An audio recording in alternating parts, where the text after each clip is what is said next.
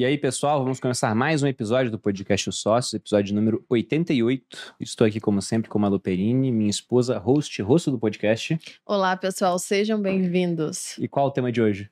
Eu reparei que estou mais grudadinho em você hoje. A gente vai falar sobre viés, vieses, ou viés. Vieses. Vieses é o plural com- de vieses. cognitivos. Isso, vieses comportamentais, psicologia financeira. Vamos ver como que o povo toma as, as atitudes erradas, o porquê, né? E o porquê isso acontece. Isso.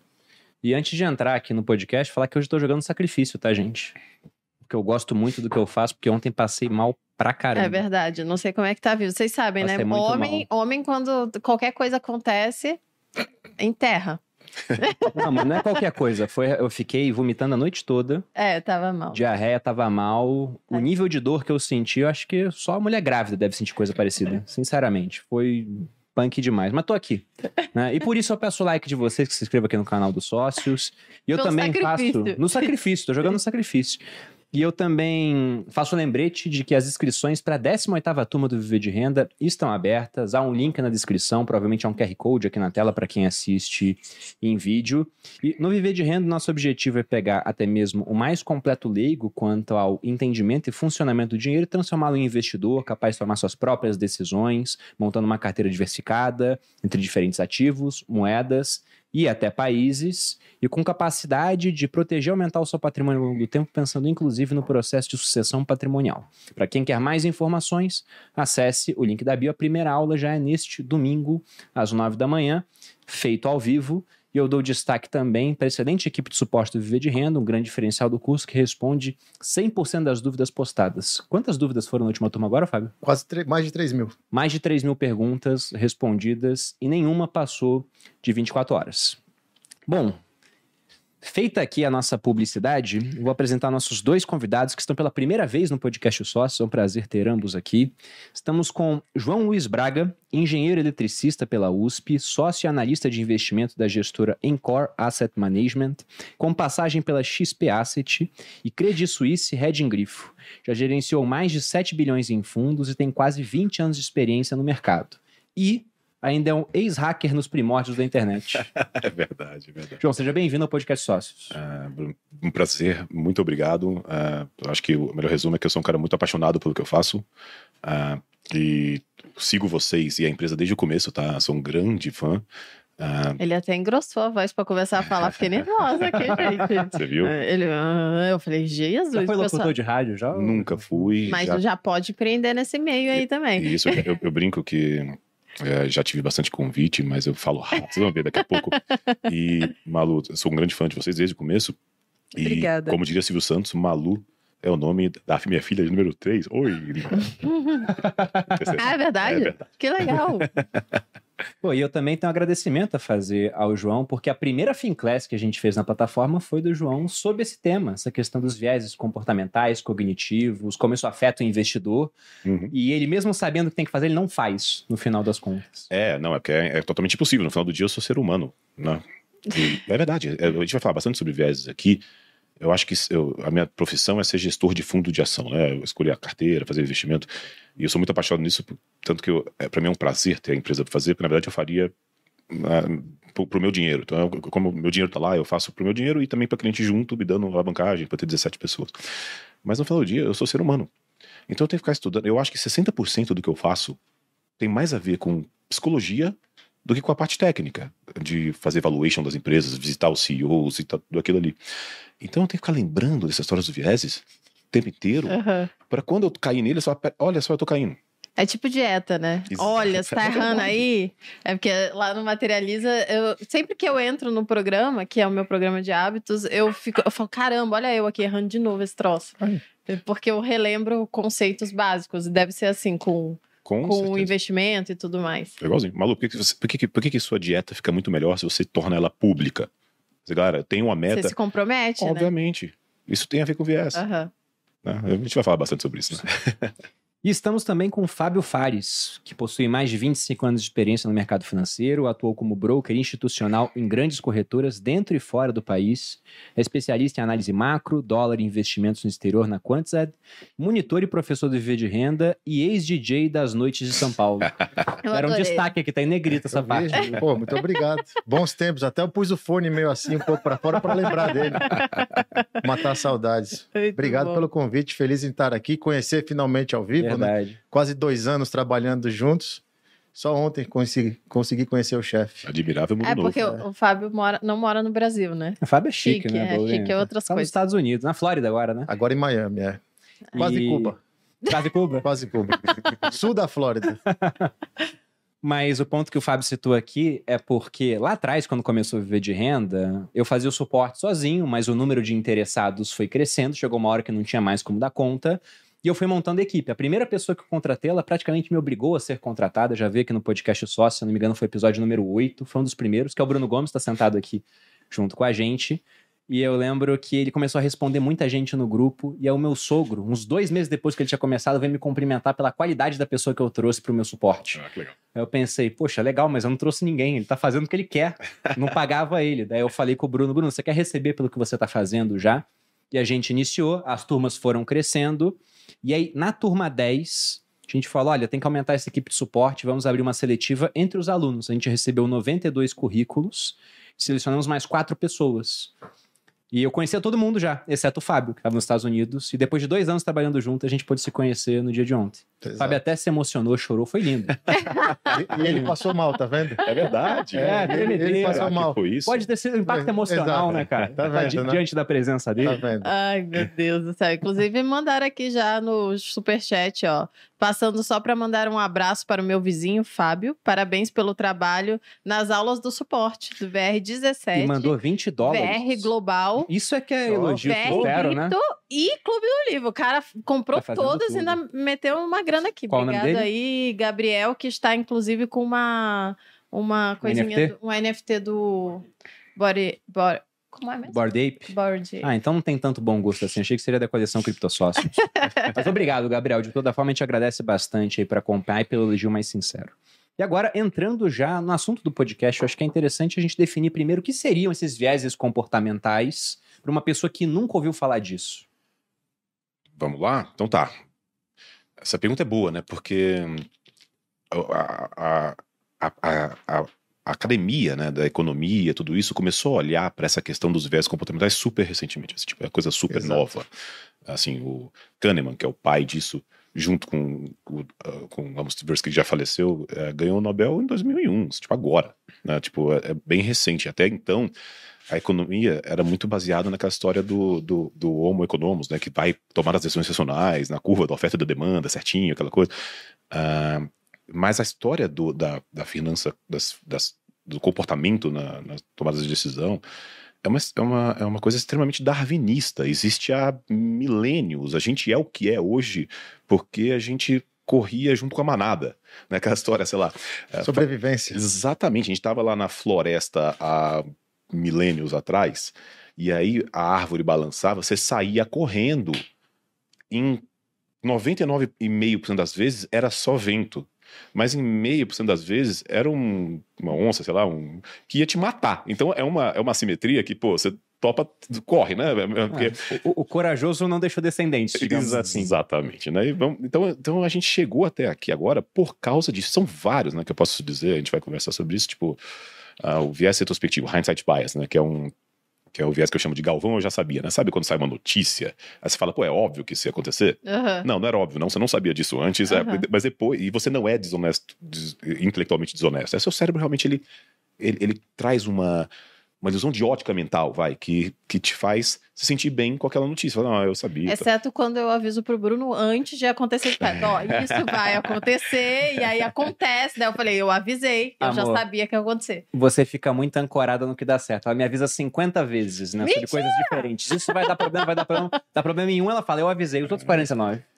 Mentira. Entendeu? Eu Vou começar a gravar isso. Tem uma frase- stories. Começa a gravar. Vou eu fazer stories ver, toda vez. provas. Tem uma Mas frase isso- famosa disso, né? Que é que os economistas previram nove das últimas três crises, né? Tipo, é, Ah, mas, é- mas isso daí é fato, né? Os caras vão falando sempre que ah, vai acontecer, vai acontecer Eu, uma hora. eu dão gosto certo. muito da escola austríaca, né? Eu e essa é também. uma crítica que fazem. Fala, pô, os austríacos previram todas as crises, mas também previram não sei quantas a mais Sim. que não aconteceram por É conta de interferência de governo, né? Mas eu acho que um ponto que agora ficou muito mais em evidência a parte do viés por causa da internet, perfeito. por causa das redes sociais e por causa do acesso à informação em massa. Porque a gente estava conversando antes do podcast, eu e Braga, lá atrás, quando a gente começou no mercado, era jornal, Gazeta Mercantil você tinha que ler. E ninguém tinha acesso, e todo mundo odiava ler a Gazeta Mercantil, porque ela não tinha nem foto, ela era desenho, lembra? Eu lembro demais. Então a informação estava lá. Poucas pessoas tinham acesso. Hoje, você abre um Twitter, qualquer um fala qualquer coisa, você abre um YouTube, qualquer um fala qualquer coisa, você fica contaminado. Perfeito. E aí você reage. E esse que é o grande problema. Aliás, as próprias, ah, os próprios algoritmos das redes sociais, que são muito melhores que eu nisso, mas os próprios algoritmos favor eh, são baseados nos vieses, né? Uhum. Por- exemplo, o viés de confirmação, né? Você acaba lendo só as coisas que você já concorda, né? Porque isso atrai like, né? Porque tem um outro viés que é dissonância cognitiva. Você não quer eh, ler coisas que você discorda, né? Dá, dá, dá ruim, dá um bzz no cérebro chato, né? Ah, e isso é um, é um, nossa, é um vulcão de vieses, né? É bem, bem, bem perigoso, inclusive. É, você falou do viés de confirmação, é a tendência que a gente tem para quando pega uma informação, a gente absorve aquilo que confirma o nosso ponto de vista anteriormente formado e descarta o que não confirma. Aí você pensa em rede social. O algoritmo vai te mostrando as coisas. Ele vê que se te mostra um post de um determinado influencer, você sai da rede. Aí quando mostra de um outro, você dá o like e fica assistindo. Ele vai tender a te mostrar cada vez mais o conteúdo do outro. E por isso que a gente acaba se fechando em bolhas ideológicas dentro de Exato. redes sociais. Exato. né? E aí, se eu pego o meu público, por exemplo, é uma mini bolha, tem outros que são mini bolhas e criam um linguajar próprio, assim como acontece na sua comunidade, com palavras que só o seu público entende. Mas sobre isso que você falou desse viés de achar que não ia acontecer, né? Como é que é o nome? É, hindsight bias, eu vi esse retrospectivo. Viés retrospectivo. Você me lembrou da ideia do Nassim Ainda Taleb. que tem um nome, né? de Viés cisne negro. retrospectivo, porque senão, como é que é o É que a maioria, a maioria tem nomes em inglês. Eu falei! É que a gente dá uma portuguesada. Mas o Nassim Taleb ele ficou muito famoso pela ideia dele do cisne negro. Perfeito. E ele fala que são eventos, são três características: altamente impactantes, imprevisíveis, mas depois que acontece são totalmente explicáveis a ponto de muita gente falar. Era óbvio que esse tipo de coisa iria acontecer. E até perguntaram pra ele se a pandemia era um cisne negro. Ele falou: não, não era um cisne negro porque já aconteceu há 100 anos. Então era óbvio que uma hora iria acontecer. Mas ninguém conseguiria saber quando, né? É. Então eu fico pensando: será que ele mesmo não caiu nesse viés de achar que era óbvio? Com certeza. Aliás, Bruno, eu sei que você também gosta de filosofia, como eu gosto também. Ah, já para eu pensar que os grandes ah, eventos que mudaram o mundo são todos cisnes negros, Todos. Sim. Né? E, e, e todos são facilmente explicados pela história, né? Tipo, ah, aconteceu. é to- é- é- o que tá no livro de história são todos cisnes negros que parecem que eram óbvios, que evidentes que ia acontecer. Né? O difícil é acertar um mês antes e se proteger no investimento, né? Não, e, e às vezes até, nem no mês, até em dias anteriores é muito difícil isso acontecer. Certeza. Porque se a gente for pegar o último que aconteceu, guerra entre Rússia e Ucrânia, a gente fez um podcast algumas semanas antes falando, olha, a gente acha que vai ter guerra. E os comentários eram seus alarmistas, né? Eu pensei, poxa, mas ninguém desloca 200 mil homens pra fronteira pra não fazer nada. Porque eu fui militar um tempo. Mas não é que eu previ a guerra. É porque eu olhei aquilo ali e falei, não tem tanto sentido. Mas um monte de gente falava que não ia acontecer, mas depois que acontece, não, era óbvio que iria acontecer, porque o Putin em 2014 já tinha invadido a Crimeia, e ele tem essa intenção de anexar parte da Ucrânia. Aliás, o seu podcast, não, é, é sério, tá? Um elogio sincero, ah, foi literalmente tema na Encore. A gente, os 17 as 17 pessoas da Encore, a gente discutiu, Nossa, que todo mundo teve que ouvir, porque foi, foi, foi um dos primeiros e o que melhor explicou quando tinha aqueles dois cientistas, né? Políticos, Sim, ah, não o lembro. professor Rock e o. Oliver. Stunkel. Exatamente esse. Façam sempre isso, viu, gente? Porque é assim que a gente chega a números grandes. Obrigada aí. Por isso que a gente tá chegando a um milhão lá nesse. nesse... Não, esse esse podcast Esse foi um podcast. dos que teve mais Esse acessos episódio. que a gente fez. Mas, Mas parabéns Encore. sua equipe pelo bom gosto também das pautas que são Mas discutidas lá. Eu acho que a guerra. não é 7 bilhões sobre gestão à toa, né? Exato. A guerra foi, acho que, o que mais erraram esse ano, né? Porque ninguém acreditava nisso. Mesmo com os 200 mil homens na fronteira. Nossa, acho que teve tanto erro esse ano. É, eu, eu, eu, não diria que não foi a guerra, não. Eu diria que foi juro americano, né? A, o, a, o juro americano, é li, a inflação americana, a economia americana é literalmente, literalmente o ativo mais estudado, mais observado do mundo. Mas é teimosia. Pode ser, Os mas juros pra foi ter, teimosia. mas para ter um movimento tão grande como teve, É. no, no- literalmente no ativo mais observado do mundo, mais estudado do mundo, é o, é o- vou te é o tanto que a, que a, que a Eu vou te economia convidar é então, imprevisível. Braga. Eu vou te convidar então para você fazer o curso do Bruno Viver de Renda, porque a gente do suporte, o pessoal no chat não vai deixar mentir. A gente vai avisando desde novembro, quando o Fed deu o cavalo de pau no discurso, que nem eu queria fazer com a gente para, os juros vai subir. Não faz isso, sai daqui, vende isso. O, o mercado fica viciado nessa história de não querer, entendeu? Os- sabe quem foram, sabe quem foram os grandes acertadores desse movimento do juro americano, da inflação americana? Os gestores brasileiros. Porque aqui a gente está acostumado a lidar com a inflação. E lá Exato. Não, não. conhece o lá, né? a última vez foi nos anos 70. Então você vê os fundos macro brasileiros estão todo o verde, o SPX, Todo mundo bem. todo mundo indo super bem. Né? Curioso, né? Não, o que é engraçado. deu aula. É, o brasileiro tem PHD em inflação. né? Quando você ia imaginar que um presidente de banco central como o Paulo ia falar, pô, realmente, a gente realmente está parecendo que não sabemos lidar com a inflação. É, E foi engraçado a questão das manchetes. Eu fiz até um vídeo pro meu canal, pro Você Mais Rico, onde eu fui pegando as manchetes mês a mês dos discursos do Powell. Que começou com é transitória, transitória, transitória. Olha, um transitório que é mais permanente, mais difícil de sumir, não sei o que. Daqui a pouco ele admitiu, não, realmente temos um problema com a inflação. E foi algo que foi acontecendo ao longo do ano, Sim. até ele chegar nessa conclusão. Mas abordando agora alguns dos principais vieses, assim, que você acha que é é interessante a gente falar, porque acontece no dia a dia do investidor e ele nem para para entender que aquilo é, Perfeito. é um viés, porque é quase automático. Aquilo simplesmente vai acontecer. Vocês deram um exemplo da questão da manada. E aí você citou, inclusive, Brago Daniel Kahneman, que ganhou esse prêmio Nobel por conta desse trabalho dele em finanças comportamentais. Ele tem, inclusive, um livro, tem mais de um, mas o que eu já li é aquele Rápido e Devagar. Ele lançou um recentemente chamado Ruído, que tá lá em casa, mas eu ainda não consegui ler. É um livro muito citado no mercado financeiro. Eu gosto de brincar que é um dos mais citados e menos lidos, porque é meio chato, essa é a minha opinião. demais, é. Só que lá ele É fala nada, desses sistemas que a gente tem. Não, eu não tô falando que é Eu ruim, tô falando que é difícil de ler. É difícil. Mas esses sistemas que a gente tem, né? Ele fala do sistema 1 e do sistema 2. O sistema 1 seria esse sistema pronto para essa época mais antiga. Perfeito. É o lutar ou correr. Sim. Então você vê um gato grande na árvore e não fica parado pensando, nossa, será que ele quer me comer ou pela barriga ele já está alimentado e está só descansando? Você vai embora. O que ficava parado pensando mais tendia a virar comida. Perfeito. Então, é o sistema 1. Só que hoje, apesar desse nosso software antigo, o mundo é muito novo. E esse sistema 1 não é mais adequado para lidar com certas coisas. A gente tem outro sistema que é o 2, que é o mais racional, que é um que é menos emocional, ele é menos intuitivo, ele precisa de mais lógica, Perfeito. que seria o melhor sistema para usar no mercado Sim. financeiro, por exemplo. Perfeito. Mas, até por conta de rede social que você citou, hoje a gente tem um efeito manada Total. muito grande. Então, alguns desses principais viés aqui que fazem com que as pessoas tomem decisões errôneas, quais são, na opinião de vocês? Vamos lá. é, primeiro, um, um, você definiu super bem né, a questão dos sistemas, e, mas é, o fato é que assim, o, o sistema 1 também é importante no mercado. Que é o sistema mais intuitivo, né? Ah, o problema é que as pessoas se baseiam só no 1, né? Só no um. E tem vários, várias críticas. Primeiro, esse livro, deixa eu fazer uma recomendação para o pessoal aqui. Esse livro Rápido e Devagar, do Kahneman, literalmente mudou a minha vida. Esse é o patamar de que eu, do que eu faço. Assim, tudo que eu faço na minha vida, minha asset, minha família, minha, tudo eu levo em consideração o que eu aprendi lá, assim, né? Porque essa questão que a gente falou no começo, né? Eu sou ser humano. Então eu fico tentando lembrar aquelas coisas para tentar. ah, eu brinco, né? Como se todos os seres humanos reagem aos viéses, isso é um axioma lá na, na né? Se todos os seres humanos reagem aos viéses comportamentais, eu atuar contra já me deixa um pouquinho melhor que a metade, né? Melhor que a Verdade. média. Então é um pouco disso. E aí vou- vamos citar exemplos muito, muito, muito práticos, né? De, eh, de vieses, tem, e tem muitos, né? Mas tem um, por exemplo, que a gente. E tudo isso a gente transforma em processos exatamente pra gente lembrar, né? E todo mundo tem que. O ser, quando eu tô caindo no viés, por definição, eu não sei. Alguém tem que me contar, Exato. senão eu não cairia. Uhum. Então lá na Encore todo mundo teve que estudar, todo mundo teve que ler.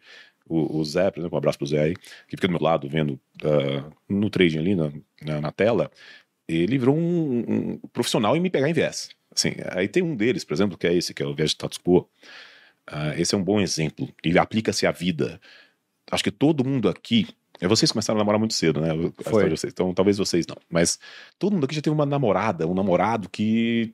O namoro nem tava tão bom assim, né? Mas você ficava, né? Status quo. Ah, o Bruno teve essa. É, perguntei, né? então, tem um motivo para isso, né? Toda vez que você tem uma mudança ah, de opinião envolvida, cria-se um, um risco de arrependimento gigante. Então, vou dar um exemplo bem prático no meu mundo. Ah, tem a ação A e a ação B. E você tem a ação A. Perfeito? E aí, por algum motivo qualquer, você decidiu vender essa ação A. E no dia seguinte, tanto a ação A quanto a ação B sobem 10%. Você fica injuriado porque você vendeu a ação A. Mas você não tá nem aí pra ação B, porque tá subindo os mesmos 10%. Então, né, pensando logicamente, você tinha que estar igualmente preocupado, porque as duas eram oportunidades para você comprar. Mas não, você fica. Então, isso traz um, uma- um arrasto, né? Você fica tendo, com medo de arrepender, você fica ah, tendo ah, o viés de status quo, que é manter o que tá. Então, todo dia, todo dia eu tenho um processo que eu saio da Encore, à tarde, infelizmente, o nosso negócio a gente tem que trabalhar bastante, e falo tchau, tchau, tchau, galera, e penso na minha cabeça que toda a carteira, todas as ações que eu tenho, eu vendi. Óbvio que eu não vendi, né? É um exercício. Vendi. Aí de manhã, todo dia de manhã eu acordo cedo, faço um esporte e vou para o Encore trabalhar. E eu penso, nossa, que legal, eu ganhei uma asset de presente aqui. Né? E tento, e penso na carteira do zero. Né? Toda a discussão é, pô, mas se, o fundo começasse hoje, você teria esse- essa posição deste tamanho, tudo isso. E mesmo assim eu caio no status quo, tá? Mas eu faço esse exercício mental todo dia para tentar me desprender. Esse é só um exemplo, né? Falo Isso, isso daí, isso daí tem aquela, aquela história famosa do sucupira, que chegou na mesa, o cara tava com uma posição de Petro, opção de Petro, e não sabia se zerava ou não. Aí o sucupira falou: Você vai tomar um café? Zero e vai tomar um café. Aí ele zerou. Aí quando voltou, ele falou: E agora? Você quer pôr a posição de novo? Ele, Você tá louco por essa posição? Não quero pôr essa posição. A posição não faz mais sentido pra mim. Ele falou: "Ah, Então, agora você sabe o que tem que fazer. É isso. Ah, então, esse é o exemplo. Um outro exemplo que, que o pessoal ah, né, cai muito, né? O nosso negócio é um negócio de debate. né? Tem um, um tema lá no, no Rápido e Devagar, que é outro que mudou minha vida. Se entrar no meu LinkedIn, vai estar escrito em cima, tá no- a Encore, ah, tem isso na parede, que chama Visiate. Aí eu falo sobre isso lá na, na Finclass. Visiate é, é what you see is all there is. Né? O que você está vendo é tudo o que existe. É um conceito super simples, mas dificílimo de colocar na prática. Né? O, conceito é simples como isso. Qualquer decisão, mas qualquer mesmo, que você vai tomar na sua vida, casar, comprar uma bicicleta, ah, ser sócio do, do- do- da sua empresa, ou fazer um investimento no fundo, qualquer decisão você toma baseado no que você está vendo. O que você está vendo é tudo que existe. Então, lá na Encore, a gente acredita que para tentar tomar decisões melhores, a gente tem que tentar ver mais, perfeito? E num business como o nosso, o, o melhor jeito de tentar ver mais é debate, né? Conversando bastante e tal, e tendo ah, in- honestidade intelectual no debate, não querendo ganhar um debate só pelo debate. Só que debater é literalmente anti-humano. É. O ser humano não gosta de debater. Conflito. Tem milênios de pessoas muito mais inteligentes que eu estudando isso, né? Sócrates Platão, né? ah, brigando com os sofistas, né? Que eles criam o, Só- o Sócrates, ele cria a o Platão, ele cria a busca da verdade pela verdade, né? E os sofistas criam a busca do, do, do debate, né? Tipo, ganhar o debate. Eu quero ganhar de você no debate, não importa se é verdade. Aí você vai bem, muitos anos depois para Schopenhauer, né? Que escreveu né, lá, o, o- a dialética heurística, né, os estratagi, estratagemas, não é a palavra, 38 formas de você Uma discussão sem ter razão. Cara, Exato. sem ter razão. é, que eu acho que todo mundo tem que ler, e não tem que ler para ganhar, porque é super antiético, né? E, e o Schopenhauer não, escre- ele não escreveu esse livro para você ganhar um debate sem ter razão. Ele escreveu o livro para você saber quando tá usando isso contra você. Exatamente. E que você vai na rede social, é cheio disso, né? Ah, até mais recentemente, um outro cara chamado Dale Carnegie, né? Como fazer amigos e influenciar pessoas. Ah, ele não fala no livro, mas o que tá lá é técnica de debate. Para você deixar o seu coleguinha ah, com o cérebro quentinho, gostosinho, aí ele fica seu amigo, aí você influencia ele, se quiser. Ah, ah, então, de novo, todas as pessoas estão explorando um fator do ser humano é, que é muito baseado nos dois vieses que são muito perigosos, que eu já falei um pouquinho sobre isso, mas são muito perigosos para o investimento. Um se chama dissonância cognitiva. Né? Tem Esopo tem fábulas de, sei lá, milênios atrás que falam sobre dissonância cognitiva, tipo da raposa e das uvas, que ela queria pegar a uva, mas ele não conseguia, ela não conseguia alcançar a uva. Aí ela pensou, ah, eu nem queria, essa uva deve estar estragada. Né? Tipo, ela- é um conforto cognitivo para ela. As uvas que não alcançamos, a gente pensa que são azedas. Exatamente. Mais fácil. Exatamente. O Bruno conhece bem. É. Ah, e aí, o, o, o, o fato é, né? Eu tenho uma opinião de uma ação. Cara, conversar com uma pessoa que discorda de mim é dificílimo. Porque eu, eu sou ser humano e eu tenho a dissonância cognitiva. E aí isso vem junto com o outro, que é o viés de confirmação. Eu quero, como a gente falou, eu quero conversar com quem concorda comigo, porque isso me dá um calorzinho gostoso, como o Dale Carnegie explorou no livro dele. Né? É o que eu mais vejo em rede social. Mesmo na- no Twitter, lá Uhum. que eu tô lá para tentar ajudar a disseminar a educação financeira. Nossa, o que eu mais vejo é a gente querendo que eu ouvir o que, né, o que ele quer ouvir. Não, ah, então a gente tem processos que a gente faz internamente para evitar esse tipo de viés. Por exemplo, existe uma lista de perguntas longa para que todo analista tem que responder para todas as ações que a gente analisa, todos os investimentos que a gente olha, o cara tem que responder. Porque ali você tira o viés, né? ele é obrigado a responder. Então, uh, uma das perguntas é: quem discorda de você no mercado pensa o quê? Cara, essa pergunta pro cara é difícil de responder, porque ele vai evitar. Ah, ele pensa, ele é um imbecil que pensa isso e aquilo ali. Ah, essa é a tendência natural. Aí a próxima pergunta é: descreva o seu esforço para achar a opinião contrária. Ah, eu tive que falar com o tal asset, blá, Ah, eu acredito que você foi atrás e, e senão eu não vou acreditar na sua resposta anterior. Mas se você me falar o esforço que você fez, aí talvez eu acredite. Então virou um processo. Uh, se não, uh, uh, você diminui, aí volta tudo sempre no tal do Visiate, você diminui o que você está vendo, você vai tomar uma decisão pior de investimento. Então esse é um outro viés perigosíssimo que a gente tentou transformar em processo. É, é, a história do, do, dos vieses no mercado. Você busca a sua confirmação. A gente vê muito durante o curso as pessoas chegam com pouco conhecimento, vão ganhando conhecimento durante o curso, aí quer tomar um monte de decisão, aí você fala, tá bom, mas por quê? Ah, porque o fulano falou, então a decisão não é sua. Exato. Então você não está baseado numa decisão. Então vai lá olhar, mas o que, que eu olho? Aí você dá a guia, ó, dá uma olhada na empresa, o que ela faz, como ela ganha dinheiro, nananana. A pessoa olha, não entende muito e fala assim, mas eles estão falando que é para fazer, estão falando que é para comprar. Aí vem as caretinhas, as coisas falam, não, você tem que, você tem que saber. É, é que eu falo, se você quiser realmente terceirizar a decisão do investimento, investe lá no fundo, né, exato, né? Agora, eu, eu, eu, eu, vivo disso.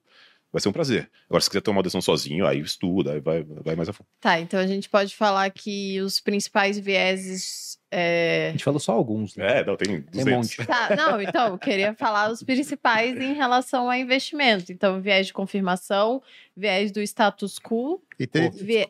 Co, é o cu. Tanto faz, né? Bitcu. Você vai tomar no cu do meu jeito. Tá, é. Né? Você manter esse viés. Deus do céu.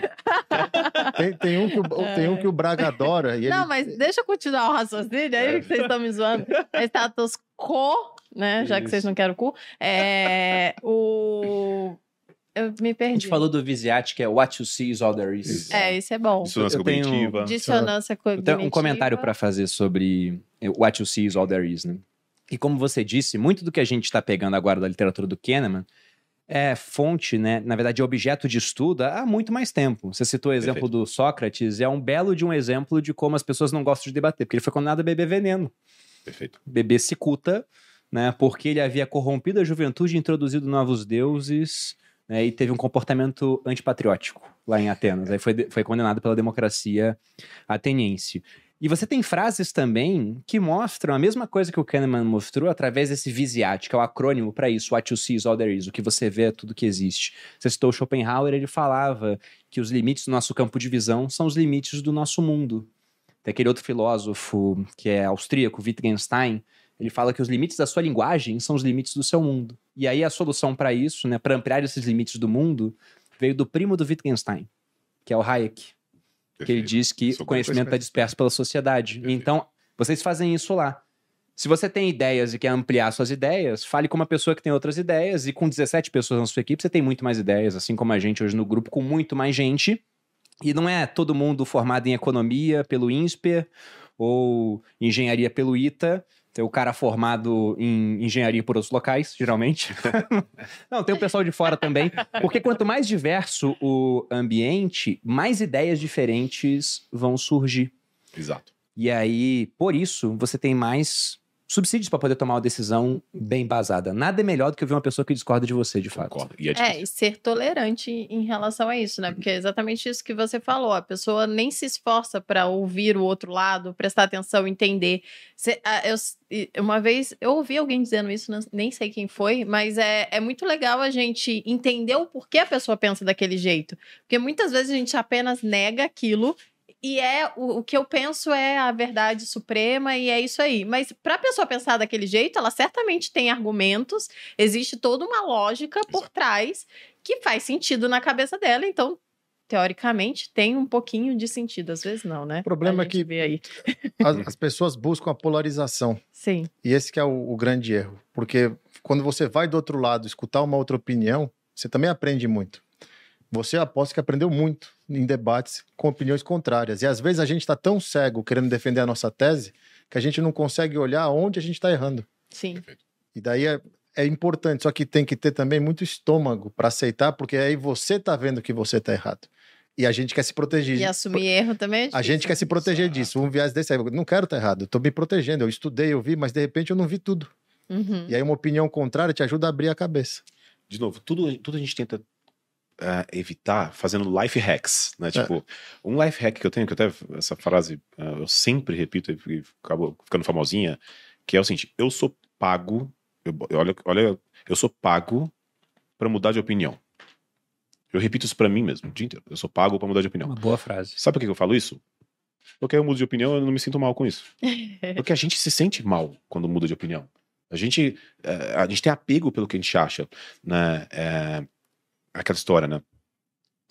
O John fez Harvard e foi CEO de duas multinacionais. Você já, já pensa que, ah, esse cara deve ser um excelente CEO, né? Aí as próximas duas informações são, ah, ele é centralizador e cometeu crime e é assediador, sei lá. Tipo, é óbvio que eu tô falando um exemplo super extremo, mas assim, se eu falasse coisas mais leves, negativas, o seu cérebro, depois que você já tirou a conclusão de que ele é um bom CEO, ele ia evitar ouvir, assim, ele literalmente ia, ia descartar. Né? Então, então, tentar ter a mente aberta em relação a, a mudar de opinião, em relação ao debate, é muito difícil, porque é anti-humano, e aí você fica, eu, eu fico usando esses life hacks. É tipo, eu sou pago para mudar de opinião. Vou dar um exemplo ah, curioso aqui, né? Eu trabalhei muitos anos, fui sócio de um gestor que, para mim, é o gestor mais brilhante do Brasil. Tive prazer de trabalhar do lado dele, chamado Luiz Tuberger. Vocês conhecem o cara do gestor do Fundo Verde, Lendário. lendário. Eu acho que se ele fosse americano, ele ia ser considerado um dos três melhores gestores do mundo. Como ele é brasileiro, a galera. Mas ele é. ele- todo mundo. Ele tem acesso a quem ele quiser, ele conhece todo mundo, todo mundo admira muito ele mesmo assim. Ah, o Luiz, ele é gestor antes do Kahneman ganhar o Nobel, né? Então vamos combinar que não é que ele estudou lá os vieses igual eu estudei para tentar ser menos. não, Sabe o que, que o Luiz tem que é impressionante? Ele é natural, ele é natural, assim, ele, ele, ele tem menos viés por natureza. Ele nasceu com cérebro, com, com coisas no cérebro ligadas diferentes da gente. Ah, por exemplo, eu trabalhei 10 anos do lado do cara e me surpreendi, assim, era, era impressionante. Como, por exemplo, com mudar de opinião. Ele falava de manhã, ele falava uma tese, "Ah, eu acho que isso, isso, isso aqui. Aí à tarde ele falava a tese exatamente oposta. Eu falava, peraí, Luiz, mas de manhã você. Aí eu, eu falei, ele, ele nem percebia que ele tinha mudado de. Assim, era, era brilhante. Aí o que acontece? O cara é um dos melhores gestores do mundo. Eu não sou brilhante igual ele, então eu tenho que ficar repetindo. Eu sou pago pra mudar de opinião, eu sou pago pra mudar de opinião. Ah, é um exemplo de life hack. Um outro que eu recomendo pra você, Malu, é, é um, é, um, é um exercício que requer disciplina, mas é muito bom. É o exercício de ter um diário. Mas é, isso daí você não tá recomendando pra mim, eu recomendo pro pessoal é lá mesmo? do Que materialista. legal, olha que bacana. É, é então, mais coisa. um motivo para ter um diário, É, que é evitar o hindsight bias. É aquela história do, do viés retrospectivo. Você só vai ah, ter ah, a certeza que você sabia ou não da notícia quando sair, ou do que você falou que ia acontecer, se você escreveu antes. Né? uhum. E, e é muito legal você ter esse hábito. Né? Então, eu, eu tenho um diário no Evernote, que qualquer lugar que eu vou tá comigo no celular, ou no meu desktop lá. E eu vou botando, coloco uns gráficos, coloco o que eu tô pensando na hora e tal. Ah, é super legal por vários motivos. Primeiro que se a gente quiser debater alguma coisa, eu só pego meu diário e eu lembro, né? Das, então, pra, pra, meu A gente exercício- tem um diário pior ainda, que é se chama Stories e Seguidores. Ah, e aí eles falar. jogam na nossa cara o que a gente falou. E se a gente mudou de opinião, fala, mas você Hum. disse isso! Mas esse é um ponto interessante. Novamente voltando para a dinâmica de rede social. Ela torna mais difícil mudar de opinião. Exatamente, perfeito. E tem que- você tem que ser muito valente, eu diria, pra você dizer, é, eu disse isso, mas agora eu não, não quero dizer mais, eu quero dizer outra coisa. Mas perce- percebem como a própria sociedade não aceita uma mudança de opinião? Exatamente. É. Isso é Isso que eu acho interessante, Como é a que própria eu- sociedade. Como é que eu faço, né? Quando eu falo, alguém chega em mim e fala, mas João, você mudou de opinião. Eu falo, ah, eu sou pago pra mudar de opinião. Aham, life hack. De novo. Não, é, eu tenho um bordão também lá no meu Instagram que eu falo: ah, se não for pra me contradizer, eu nem venho. Porque de vez em quando você vai se Life- contradizer e tá tudo life certo. hack, exatamente. Tem, tem a frase do Pascal também, que ele dizia que eu não tenho vergonha de mudar de opinião porque eu não tenho vergonha de pensar. Então eu falo isso também. Em rede social, eu só tô aqui porque eu mudei de opinião. Perfeito. Porque eu falava pra Malu, ela tinha um blog e tinha na época o Snapchat, e o Instagram era uma rede social só de foto. Todo mundo já sabia. E aí eu falava, larga esse negócio de rede social, isso é perda de tempo. Eu tinha um pouco de ciúme de rede social, porque ela tava gravando, tava assistindo os outros, né? Dedicava mais tempo pra- pra aquilo. Até o dia que ela me mostrou 500 pessoas assistindo ela. Na hora mudou a chave na minha cabeça, eu falei, foca nisso e esquece todo o resto, que é perda de tempo, e por isso a gente vai parar aqui. Eu mudei de ideia quando ela me mostrou argumentos que, de fato, eu pensei, poxa, 500 pessoas, se um dia a gente tiver algo de 2 mil pra vender pra elas, dá um milhão. Então, vale a pena. pegar esse tipo de coisa. Mas é complicado, porque se a gente muda de opinião, o pessoal vai cobrar. Perfeito. Ué, mas você não pensava tal coisa? Poderia pensar e eu mudei. E isso é engraçado, porque eu eu não vou citar naturalmente o nome aqui da pessoa, mas o Bitcoin lá atrás era um negócio visto com muito maus olhos em comparação a hoje. E aí você teve várias pessoas que ao longo de anos foram metendo pau naquele ativo. Perfeito.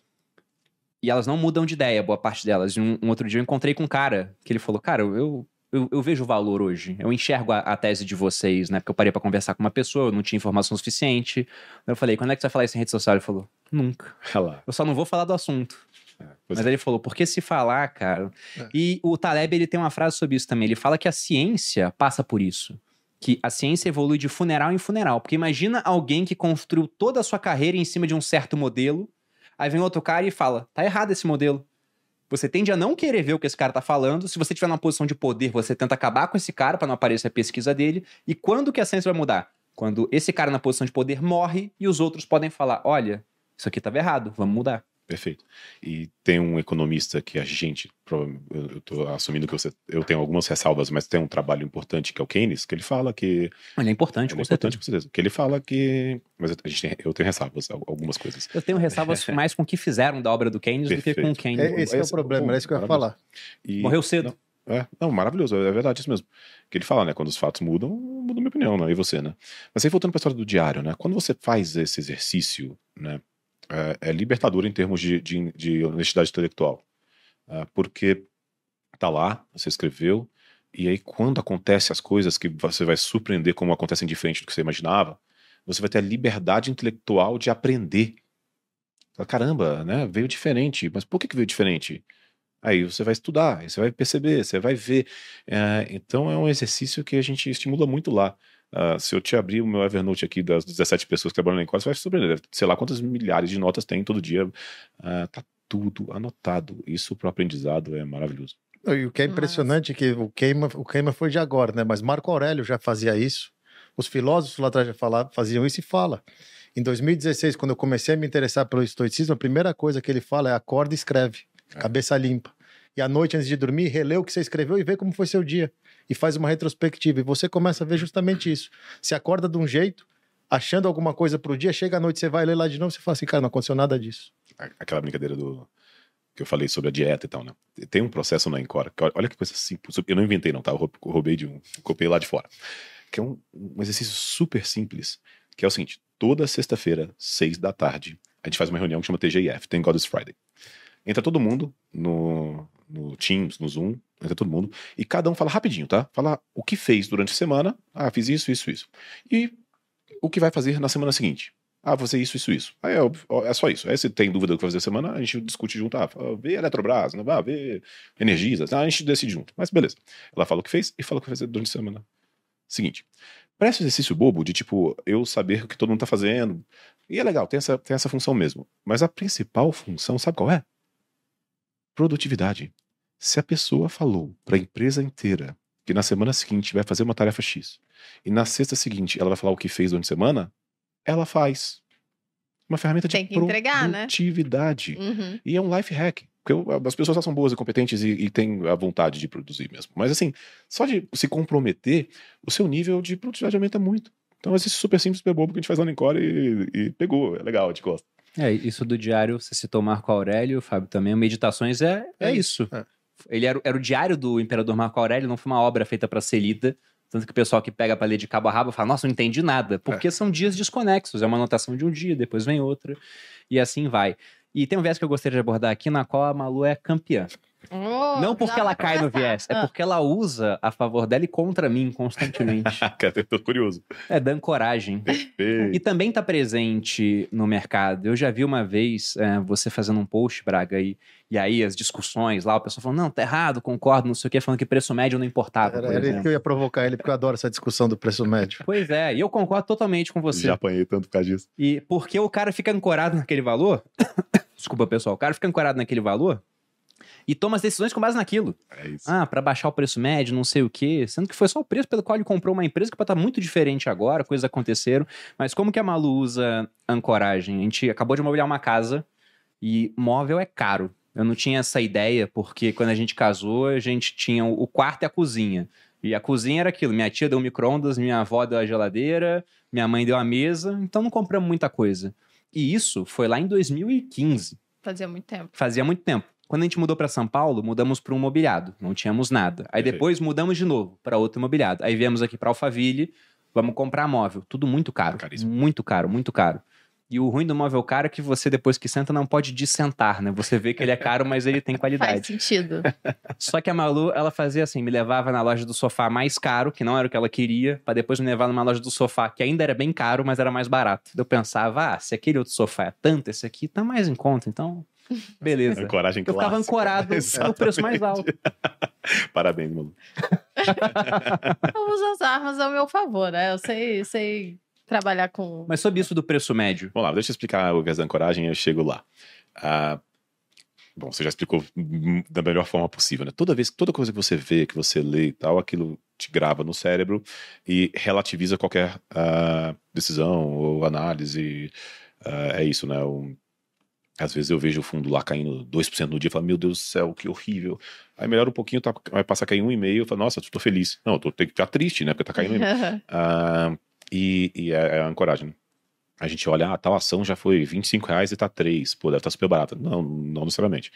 E aí, ah, você tem que olhar de novo se ela tá- tem fundamento para valer mais ou menos que 3. Ou Bitcoin, né? Tá, se valeu 60, tá 20 e tantos, é bom ou ruim. Ah, tudo isso ah, faz com que as pessoas tomem, decisão olhando para trás e não, olhando, não como deveriam, que é olhando para frente. E indo para a prática, eu, eu trago essa história do preço médio que muitas vezes eu apanho porque a pessoa não entendeu. Né? E, e deixa, então deixa eu explicar exatamente o que, que eu quero dizer com isso. Né? Ah, primeiro, o que que é o preço médio para quem não, não sabe, né? Sei lá, você tem uma ação que está 5 reais, aí você comprou lá a ação 5 reais, ela cai para 4. Aí você pensa, ah, vou comprar a 4 agora, que aí o meu preço médio, eu comprei a 5, comprei a 4, vira 4,5, né? E para eu ganhar dinheiro é só estar acima de 4,5 e não de 5, que era da minha primeira compra. E o cara pensa, então estou melhorando, né? Meu, meu preço médio, né? Aí vai comprando para baixo, que geralmente isso é catastrófico, porque tem um motivo para a ação cair. né? Uhum. Ah, beleza. Ah, e aí as pessoas vão tomando essa decisão e tal. Que... Aí eu falo, gente, assim, vamos fazer um exercício mental. Essa história do preço médio é um exercício mental, é um life hack, é uma coisa para. Que é o seguinte: não existe preço médio. Não existe. Ah, mas existe sim, porque eu comprei a 5 e comprei a 4, então meu médio de compra é 4,5 e, e. Não, não. Só existe preço de tela, só existe o preço que está piscando na tela naquele momento, e existe perdas e ganhos. Aí beleza, você comprou a 5 e tá 4. Você perdeu esse um real aqui e você tem a decisão agora de tomar a 4 se você compra ou vende. Uhum. Né? Ah, porque o pessoal acha, não, mas a preço médio é bom, porque eu- se, eu, se eu gosto da empresa, eu estou comprando uma barata. Não, beleza, tu- assim, eu só tô querendo dizer assim, não toma decisão porque caiu e porque você vai melhorar seu médio. Nem para comprar, nem para vender. Faz Então, sentido. o único motivo de, de calcular preço médio para mim é tributário. Apuração de imposto. Exato. Exatamente. Qualquer outro motivo de, to- de tomada de decisão, olhar para trás só te vai atrapalhar. Só vai te atrapalhar.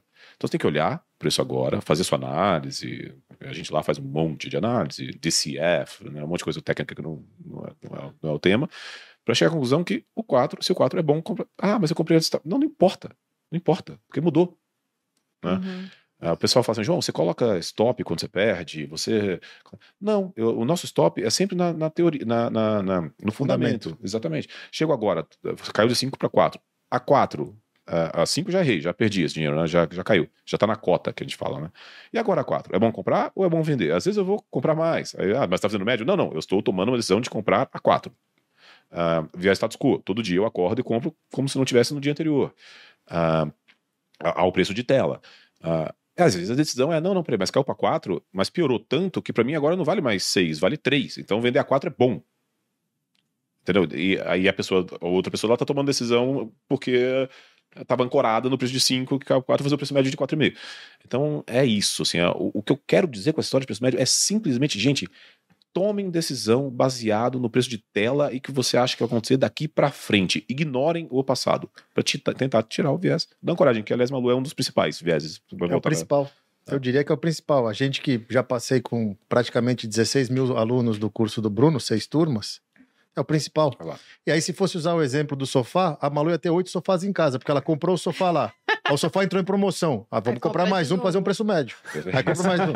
Aí caiu mais o sofá, porque agora é liquidação Black Friday. Três sofás. Fábio, não fala isso que eu acho que eu tenho uns oito sofás em casa. Mas não é por esse Não, mas não é o mesmo sofá. Não é o mesmo sofá. O, o problema, e, e- e agora tá- aconteceu isso, eles só olham para ativos financeiros, assim. A gente vê o que aconteceu no varejo aqui no Brasil, das queridinhas na pandemia, o que aconteceu depois, aí fica assim: ah, não, mas era 20, tá 3, eu vou comprar porque ela vai ser 20. Você fala, não, Não. não tem nada a ver uma coisa com a outra. Pode ser que seja, mas não necessariamente. Não, não é uma regra. Não é porque foi que vai. Exato. Não, e sobre isso da questão da, da ancoragem e de preço médio, se eu fosse levar em conta meu preço médio para Bitcoin, por exemplo, eu não comprava nunca mais. Exatamente. Porque como eu comecei a comprar lá atrás, ele é muito mais baixo. Exato. Então toda compra que eu faço, ele está aumentando o preço médio. E até outro dia eu fiz uma afirmação e o pessoal falou: "Ah, está errado o que você está falando, né?" Que eu disse que nesse momento, na minha visão, é um dos momentos mais atrativos para se comprar Bitcoin. O pessoal falou: "Não, mas lá atrás o preço era um dólar em 2010, né? Até não menos do que isso." mais lá atrás. Exato. Exato, não tem como voltar lá atrás. E lá atrás, se eu chegasse numa mesa de investidores e falasse, ah, eu gosto de Bitcoin, o pessoal ia me olhar igual um doido. Ia ser igual falar que eu uso crack ocasionalmente e acho que faz bem pra saúde. Ia ser a mesma cara. Hoje em dia, é um negócio que países já reconhecem como moeda, não são mega países, né? El Salvador, República Centro-Africana, mas tem a cidade de Lugano na Suíça, você tem gestoras que já montaram fundos para comprar esse negócio, você tem empresas alocando parte do caixa naquilo. Então, como há mais demanda, há investidores profissionais agora querendo, a situação é outra. E o preço não vai voltar a ser aquele lá de trás, pelo menos eu espero que isso não venha a acontecer, também ninguém sabe o futuro. Mas o ponto é que, pegando pelos fundamentos que a gente tem hoje com o preço de hoje, eu acho mais interessante do que comprar lá atrás quando ninguém conhecer uma aposta, uma moeda da internet que ninguém usava e que por isso era muito barato. Não, vamos trazer esse exemplo para a bolsa aqui, que é mais. Que é- eu concordo com tudo que você falou, mas vamos trazer para a bolsa. Né? A bolsa hoje está aqui, um cento, o Ibovespa. né? Eu não- eu não 115, gosto muito. 116. Esse é o futuro. A vista está um 113. 113? 114, por ali. Ah, vamos lá. Há um mês atrás estava 95, há dois anos atrás, na pandemia, bateu 63. por É, aí. 63. Aí eu sempre chego nas pessoas e falo assim: se você pudesse voltar no tempo, agora, você compraria a bolsa no low do Covid ele é 63 mil pontos? Não, então, todo. Você não? Não. É, sei. Agora, voltando agora, Ah, sim, isso, lá isso. não. Ó, pô, você sabe que subiu, eu compraria.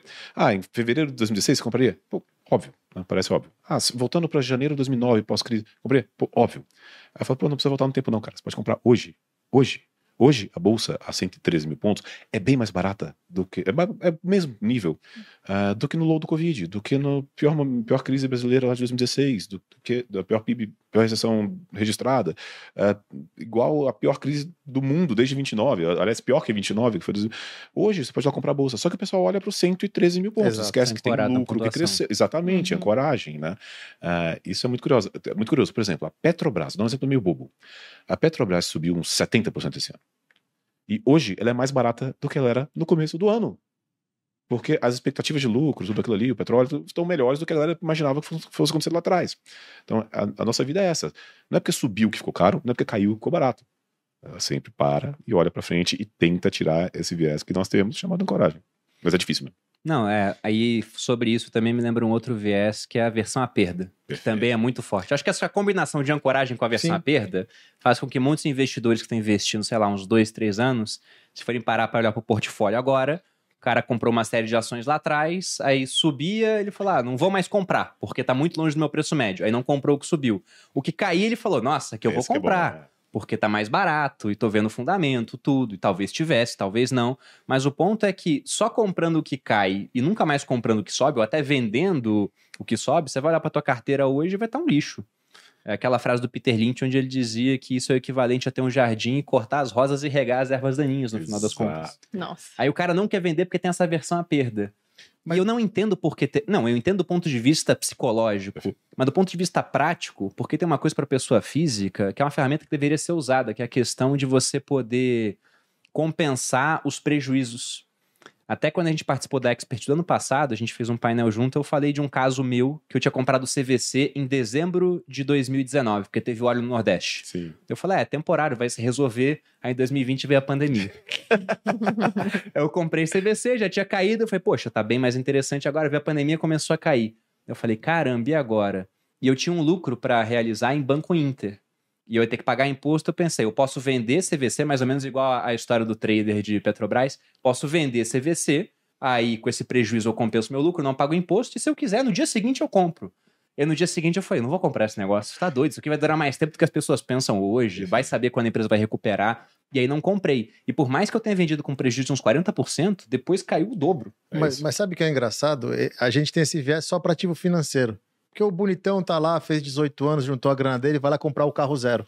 É. Aí ele fica olhando pro carro zero, pesquisa, não sei o que, 100 pau no carro zero. Tirou da concessionária, já perde 20% e não recupera. Aham. Mas ele não sente isso por quê? Porque o carro zero não tá com o preço piscando na tela o tempo inteiro. Sim. O imóvel que ele comprou não tá com o preço na tela piscando o tempo inteiro. Então a gente tem o viés de ancoragem por causa da, da porcaria da tela. Aí você fala pra pessoa, para de olhar a tela. É simples. Mas você acha? A galera não, não Mas o para. povo olha todo dia, né? Cara, eu tenho cota diária, isso pra mim é um absurdo no fundo É. de bolsa. Você acha que nos Estados Unidos é assim? Não é. Não é. Mas vamos lá sobre a versão a perdas. Esse foi o principal motivo que o Kahneman ganhou o Nobel, que é uma teoria que ele, que ele chama de teoria do prospecto, é, que ele conseguiu provar e é brilhante, que é o seguinte: a, a, a dor de você perder 100 unidades né, de reais, whatever, dólares, é muito maior do que o prazer de ganhar os mesmos 100. Sim. Ah, e isso certamente te faz tomar todas as decisões ruins que você citou. Ah, muito bem, faz você ficar olhando para trás, faz você ficar olhando para o preço médio, faz você ah, não aproveitar preços super baratos como temos hoje na bolsa. Ah, é muito curioso, né? Que eu, eu brinco. Eu devia estar captando pra caramba lá na Encore. A gente começou em Encore faz pouco tempo, então a gente não é pequeno. Tem a Selic. É, mas eu penso que o pessoal, não, mas eu não vou colocar agora. Aí daqui a pouco vai subir, aí ele vai querer colocar. Eu falo, não, mas eu- era, era bom, tipo, lá, né? Eu brinco, né? Qu- Quando é bom de captar, é ruim de investir, e quando é bom de investir, é ruim de captar. Assim, é, verdade. Exato. é- é impressionante, por causa da aversão à perda. O cara acabou de ver a bolsa cair. E, e, e, e, assim, dói mesmo, fisicamente dói. Aí tem um, um jeito. Qual é o life hack aqui, né? Que a gente sempre fica tentando. Que no final do dia é tentar ser contrarian, né? O que que é tentar ser contrarian? é tentar fugir da manada, né? Tá todo mundo pra lá, eu quero olhar então pra cá, né? Tipo, obviamente que, né? Eu não lembro quem foi, mas al- algum investidor famoso tem uma frase boa, né? Não quer dizer que, ah, eu eu acho, eu acho que é o Howard Marks, mas assim, não quer dizer que não tem ninguém pulando na frente do ônibus e eu vou pular na frente do ônibus, né? Óbvio que você tem que ter análise tudo aquilo ali. Ah, mas o que era bom na floresta, que era ir junto com a manada para evitar o leão, ah, em investimentos é exatamente o oposto. E com a manada é ruim, porque já tá no preço e provavelmente você é o, o último, é o, é o trouxa da manada. Ah, eu sou o trouxa da manada que vivo disso, tá? Então, só para deixar bem claro. E, e- então a gente tenta ir contra. Só que ser contrarian, Bruno, Malu, assim, não, É não, não- fisicamente dói. Dói. Vou dar um exemplo recente que aconteceu comigo. A bolsa começou a cair, 130 mil pontos, foi caindo, foi caindo, foi caindo, eu olhando, gente, tá barato esse negócio. E fui aumentando a minha exposição, minha e do fundo, né? Porque hoje eu sou o ma- o maior cliente da Encore, mas eu tenho 8 mil clientes lá. Então, meu dinheiro e o dinheiro dos clientes eu fui comprando mais. Falei, ó, tá ficando barato, tá ficando barato. E continuou caindo. Eu não achei que a bolsa ia chegar nos 96 mil pontos, sei lá. Eu não achei que a bolsa ia negociar seis vezes lucro, que é um múltiplo super barato. Eu não achei que a Petro ia negociar duas vezes e poucas vezes lucro. Eu não achei nada disso. Eu fui comprando antes. E aí eu via continuar caindo, eu me sentia um completo idiota. É verdade, essa é a palavra certa. Porque tá todo mundo vendendo, todo mundo falando mal tal, e eu sou o único tô ah, não, tá bom, eu tenho que comprar e tal, e continua caindo. E eu lá sou um imbecil, imbecil, imbecil. Aí, graças a Deus, esses últimos um mês e meio deu um rally gigantesco, eu já tô ganhando uma grana boa ah, no ano tendo feito essa, essa decisão. Ah, mas foi sofrido chegar lá. Pra mim, eu vivo disso. Eu estudo os viés.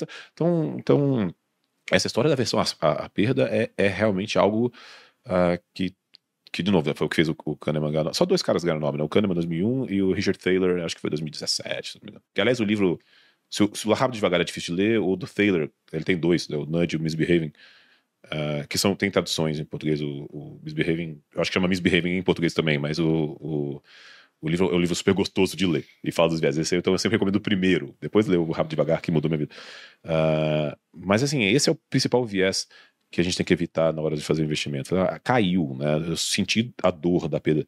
Tem uma coisa hoje, né? Só para ilustrar como é que educação financeira é importante e, e, e- e essa história do- da versão à perda faz tomar decisão ruim, que é o seguinte: em várias plataformas, NTNB, que é um título ah, de renda fixa, Tesouro inflação, IPCA. Exatamente, eu falo Tesouro IPCA, mas não, se você for no Tesouro Direto, isso que eu estou falando não acontece. Mas se você for lá na, lá na plataforma e comprar uma NTNB, ele, ele não marca mercado, ele marca na curva. O que, que isso quer dizer?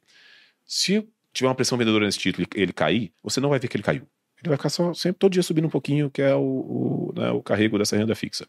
Mas na verdade, se você for vender, Tá lá você vai, embaixo. tá lá embaixo, você vai perder, vender com prejuízo, mas você não vê. Já na bolsa, lá no fundo da Encore que o cara investiu, eu tenho que marcar mercado todo dia, então ele vê caindo. Cara, teve uma, uma vez, eu tenho, sei lá, eu não, eu não sou famoso igual vocês na rede social, mas tenho meus seguidores lá no Twitter, eu, fiz uma enquete. A, a, bolsa devia estar subindo uns 3% na, naquela época. E a NTNB 45, que é, que é a popular hoje, estava caindo uns 5%. Ou seja, a bolsa estava subindo, a NTNB estava caindo uns 5%. E eu fiz uma pergunta meio provocativa. Falei, galera, qual está subindo mais? Subindo? O Ibovespa ou a NTNB? E dois terços, sei lá, tive 6 mil respostas. Dois terços dessas respostas foi que a NTNB estava subindo mais. Porque a pessoa estava olhando a marcação a mercado, a marcação na curva, e não a marcação a mercado. É, os, e as pessoas, ah, eu adoro o NTNB. Tava tranquilo, ninguém queria vender. Exatamente. E a bolsa que estava dando uma gigantesca oportunidade, mas estava marcando o mercado para baixo por causa da teoria do prospecto, por causa da versão às perdas, não, esse eu não quero. Ela estava melhor do que a NTNB. E, e, também tem o ponto, né, que a NTNB, do jeito que é vendido na educação financeira, é uma coisa que a gente bate muito no curso, é que é só você comprar que você está protegido da inflação. Imagina. Então você compra, compra 45 a 55, vai comprando que você, quando tiver velhinho, você vai pegar seu dinheiro corrigido pela inflação. Então, o que aconteceu esse ano, né? Não, esse e, ano... e, isso manda um cara que tem um ano de mercado comprar o título para segurar até o final por 20 anos. Exatamente. Olha o risco que tem isso, né? O duration, você, você sabe bem. Mas o fato é, um, outro dia eu, eu, postei lá que. E eu, eu, sou esse cara, tá? Eu realmente acredito do fundo da minha alma. A gente estava conversando antes. Né? Eu realmente acredito do fundo do meu coração, da minha alma, que a minha melhor forma de proteger o meu dinheiro que eu sou tanto para ganhar é comprando boas empresas. Ativo real que eu olho no olho do CEO e falo: esse cara vai crescer, vai, eu consigo acompanhar, consigo fazer conta. Eu sou, eu, eu, se eu falo isso no Brasil, choca, né? Mano, seu dinheiro tá todo em bolsa, sim. Nos Estados Unidos seria super normal, mas no Brasil sim. isso choca, né? Uh, e, e contando isso porque eu um dia postei lá no Twitter que, que eu achava que o melhor jeito de proteger seu dinheiro contra a inflação era comprar boas empresas que passam preço daquilo ali. Nossa, eu acho que eu nunca apanhei tanto. Eu nunca apanhei tanto. O pessoal fala, imagina. A bom... primeira pergunta, Vargas, por que o Twitter? É. é exato. Eu, eu gosto, eu gosto, eu gosto. Eu, eu, eu, não tô nas tretas, eu sou um cara bem. aliás, eu. Não, o Twitter é a treta. É, não, é o Twitter é legal. É, um grande abraço pro pessoal do Twitter. Mas aí, o que aconteceu? O pessoal, João, proteção contra inflação é NTNB, né? É inflação mais. E o pessoal não estava sabendo que e, e, você é trouxa, porque você acha que bolsa que protege está tendo inflação e a bolsa está caindo. Mas o cara não está vendo que a, o título indexado da inflação também, também. estava caindo e estava querendo até mais. Né? É, é óbvio que quando eu estava falando que a bolsa é uma proteção contra a inflação, eu não estava falando que é proteção contra a inflação todo dia. É proteção contra a inflação no longo prazo. Tempo. É. E isso nos Estados Unidos não é nem debate. Não. É uma obviedade. Tanto, é que... tanto que lá não tem renda fixa. Exato. E a renda é, fixa, a, a, grande dificuldade que a gente tem é explicar para o brasileiro que a renda fixa nos Estados Unidos não é para rentabilidade. Ela é uma renda previsível que vai estabilizar um pouco de volatilidade do seu portfólio. Isso. Aí os caras falam, mas não tem tesouro Selic lá, não, é. nada parecido, um CD. Você fala, não, não tem. E o americano não sabe. É. Ele não está preocupado com isso. É, até o pessoal faz aqui os 60-40, né, os portfólios é. balanceados da fixa. Existe um, o conceito deles lá. Uh, mas certamente você ter uma parcela relevante do seu patrimônio em ativo real, em, né, em, em bolsa, em empresas, lá é extremamente comum. E aqui a gente tem esse nosso passado rentista, né, de juros altos. É, o CDI aqui é difícil competir contra ele. Né? Exatamente. Né? É, a, a, bolsa, a galera adora, essa é outra coisa que me deixa revoltado. mas se a galera olha pro Ibovespa e fala, ah, o CDI ganha da bolsa. Não, não, o Ibovespa não é a bolsa. Exato. Se você olhar a média dos, dos gestores ativos, não precisa nem pegar os melhores, pegar a média, bater no CDI, assim, para longos, assim, muito longe. Então existe sim o conceito de prêmio de risco de, de, empresas aqui no Brasil, que você vai ganhar mais no longo prazo, se você esperar né, tudo aquilo que é, que é, o que eu acredito que eu, que eu tento fazer com o meu próprio dinheiro. Uh, mas é isso, essa é a educação, a deseducação financeira que veio do nosso rentismo, que veio do juro alto. E que, graças a Deus, graças a vocês e graças às plataformas, essa grande novidade de acesso, tá mudando e mudando rápido. Eu brinco que eu sou da época que tinha uns 300 mil CPFs na bolsa. E tinham 60, 600 mil pessoas presas. A população carcerária era maior do que o número de investidores uhum. na bolsa. Graças a Deus isso já passou. Agora a gente tem mais. Uh, deve ter uns 5 milhões de CPF na bolsa, mas tem. Não, 5 milhões. Tá mas tem a história do Nubank, né? Tem que tirar o, o, os que ganharam o pedacinho do Nubank.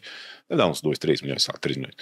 Uh, Pô, isso é maravilhoso. Uhum. E tá só começando. Tá só começando. Não, com certeza. Esses números, eles vão crescer muito rápido desde que a bolsa volte a subir. Porque o que acontece agora é simplesmente que o pessoal, devido a essa questão de olhar para a bolsa em queda e uma renda fixa que está pagando muito bem novamente, que a gente pega lá em dados da Ambima, a saída líquida de recursos de bolsa, o que deixa as oportunidades que estão presentes ainda mais atrativas, enquanto o pessoal está migrando para a renda fixa. Mas nada. Manada. Manada, exatamente. E, e, e numa hora, como você falou, né? Numa hora que a bolsa tá barata, te- valuation tá barata. Desculpa entrar no tema bolsa, né? Porque aí vocês têm 10 horas para falar, né? Mas você sabe que, que o grande vendedor de bolsa desde meados do ano passado foram as pessoas físicas, né? Seja através desse que a gente chama de financial deepening, que é a galera que veio por causa da educação financeira, tudo aquilo ali, aí viu cair, sentiu dor, manada, vende. Ah, mas tem dois grandes compradores esse ano na bolsa. Né? Se tem alguém, é meio tautológico, né? Tem alguém vendendo, tem alguém comprando. Mas Uhum. você tem dois grandes compradores. Um é o gringo, Uhum. que é o esperto que tá vendo que as coisas estão baratas, que tá vendo que o real tá desvalorizado, então não tem muito muito risco de perder ali. Ele é menos susceptível e preocupado com risco político, igual fica aqui todo mundo no, em outro viés, que é o recency bias, né? O viés recente, né? Ah, meu Deus do céu, o céu tá notícia. Ah, meu Deus do céu, o Lula falou tal coisa. Ah, meu Deus do céu, o Bolsonaro falou. Ai, toma decisões erradas porque tem o viés recente. O gringo não tá nem aí pra isso, por aí vai. Então, ele tá aproveitando disso. Já entrou quase uns 80 bi de reais de gringo este ano na bolsa. Eu não quero nem imaginar onde estaria a bolsa se, tivesse, se ele não estivesse comprando, né? Tá bem pior. E aí tem um novo comprador na bolsa que quando esse cara aparece, meu irmão, dá vontade de vender meu apartamento, vender meus sofás e comprar tudo de bolsa, que eu vou comprar bem mais sofá depois. É, que é o comprador que eu chamo de estratégico. É o cara que não tá nem aí pra flutuação da bolsa agora, tá olhando que, é- que tá barato e tá mirando lá pra frente, né? É, eu vou contar um caso. Era 18 de maio, agora. Eu tô lá na mesa. E o Zé o- me cutuca e fala: João, dá uma olhada no Local Web. É uma, uma empresa, uma ação. Quando eu olho lá pro Local Web, tava tendo um- um- uma direta, um, tava cruzando uma boleta que é muito grande, de 300 milhões de reais. Isso é raro na bolsa de uma vez, né? Geralmente é, é- e isso chama atenção, porque é público, né? Então, quem foi, quem foi, quem foi? Quem comprou esse, esse, lotão de Local Web foi uma empresa chamada GA, General Atlantic, é uma galera que faz private equity. Deixa eu explicar, parece complicado, mas é simples. Eu olho para investir nas empresas da bolsa. O que a GA olha, que é um cara chamado Martin Escobar e o time dele, que é um cara brilhante, E tá na Finclass também. é, é verdade. É um cara absolutamente brilhante. O que ele olha são empresas que não estão listadas, são empresas que estão privadas, porque o nível de negociação é, é mais fácil, né? Porque a empresa pública tá todo mundo olhando, né? Uhum. Ela atende ao preço justo. A empresa privada, eu brinco, né? Ele vai sentar para negociar com o cara da padaria da esquina e falar, vai negociar com ele, o Martins Escobar e com o padeiro, fala, ah, beleza, eu vou conseguir comprar. Eu compro sua empresa três vezes lucro. Aí o cara, beleza, levou. Aí ele compra mais 10 padarias, mais 50 padarias, mais 100 padarias, junta e aí faz o IPO da BR Padarias, né? Ah, vendendo pro mercado a um preço muito mais caro. Essa é a vida dele. Pro Martim chegar no time dele e falar, galera, não precisa mais olhar para empresas fechadas, Vamos não. Pode, a bolsa. pode ir para da bolsa que tá barato o suficiente. Cara, aí eu fiquei maluco, né? Falei, Tá vendo como tá barato? Ah, Qual vai ser a próxima e tal? Gente, assim, 10 minutos, 10 minutos depois, o Geraldo Samor solta uma notícia falando que a Brookfield, que é outro estratégico, estava comprando 80% da, BR Properties, na, na- também ativos que que eram- que estavam baratos por causa da bolsa. Isso era uma quarta. Na sexta, o Santander fecha o capital da GetNet. E mais um monte de exemplo. Agora o Mubadala fez uma oferta pelo, pelo Burger King, a, a, a outra, que era sócia da XP também, que é a Actis, comprou a Ômega, a Apivida comprou a Intermédica, a Aliança Sonai comprou BR Malls, a Localiza comprou Locamérica, enfim. O estratégico, que é o cara que não tá nem aí pra flutuação, pra quedinha de 1% do dia, que tá olhando para 5 anos e tal, tá achando a bolsa ridícula de barata. E o gringo, que é uma espécie de colonialismo, né? O gringo tá comprando nossos ativos baratos de novo. Então é isso. Quando chegam esses dois, galera, eu fico. Então, mas o problema é que tem que tomar cuidado, né? Que é o bolso diferente. E o cara não tem o encanto da renda fixa, que a pessoa está sendo bombardeada. Nas últimas semanas a gente teve lá o IPCA mais 8, IPCA mais 12, IPCA mais 15, e a pessoa fica, eu preciso disso, porque a bolsa está caindo, a bolsa não anda. Então falta muito na parte de educação a pessoa entender justamente como olhar. Perfeito. Porque ela não consegue ter essa visão que você tem de anos de mercado e saber, pô, a GE, que foi a que comprou a bolsa lá atrás, que fez a B3, a grande sócia da B3, tá continua investindo no Brasil. Eu tô no Tesouro Selic. Pois é. Na verdade, o grande segredo é é a história da alocação, né? Porque o que eu vejo acontecer é: a bolsa tá caindo, eu quero zero bolsa. Aí toma, os fundos tomam um resgate, a galera sai. Ah, agora a bolsa tá subindo incente, eu só quero bolsa, compra bolsa, compra. Cara, o segredo é você ter uma parcela que cabe no seu risco. e você vai Exatamente, carregar essa bolsa no ponto bom, no ponto ruim, no ponto médio, no ponto ótimo, e você vai surfar. É que a gente fica falando, ah, investir, investir é uma coisa de longo prazo, né? Só que ninguém explica por quê. A explicação é super simples. Investimento é cíclico, né? Tem Uhum. momentos bons e momentos ruins. Se você olha para o longo prazo, você fica com a média desse ciclo. Você não se importa com essa parte boa e ruim eh, de prazos menores. E essa média desse ciclo, o que, que é? É o crescimento de lucro das empresas, a evolução que eu gosto lá de ver, a abertura de loja nova, o investimento ali e tal. É isso que sobra quando você tem o horizonte de longo prazo. E por isso. isso que você falou de longo prazo é bem interessante, o Fábio comentou ali também. Tem aquele conceito de preferência temporal, né? Que a gente é naturalmente imediatista. E uma criança é um exemplo disso. Ela nasce, ela quer tudo na mesma hora. Ela é pequenininha, ela tá com fome, ela chora, recebe comida. Ela tá cagada, ela chora. Alguém vai lá e troca. À medida que a gente vai ficando mais velho, a gente passa a dar atenção a prazos maiores e entende que ah, preciso abrir mão durante cinco anos para fazer uma faculdade e ganhar mais depois.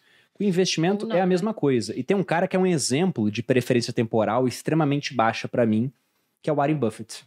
Você pega o Warren Buffett, investe desde os 13 anos, e ele fala que se arrepende de ter começado antes. e o Buffett tem um negócio interessante, que o patrimônio dele está mais ou menos em 100 bilhões. Só que desses 100 bilhões, 97 bilhões vieram depois de 65 anos. Exato. É quando o pessoal quer se aposentar, foi aí que ele multiplicou muito o patrimônio dele, por conta desse efeito do tempo. E ele é um cara também que tá indo às compras nesse momento. Perfeito. Não só ele, né? Tem empresas fazendo programas de recompra de ação. Eu gosto muito do pessoal do Itaú, porque se a gente volta em cada crise, eles estão comprando alguém. Então, 2008 comprou o Unibanco. Aí, 2016, que é uma crise só nossa, XP. Perfeito. Agora compraram a Avenue lá fora.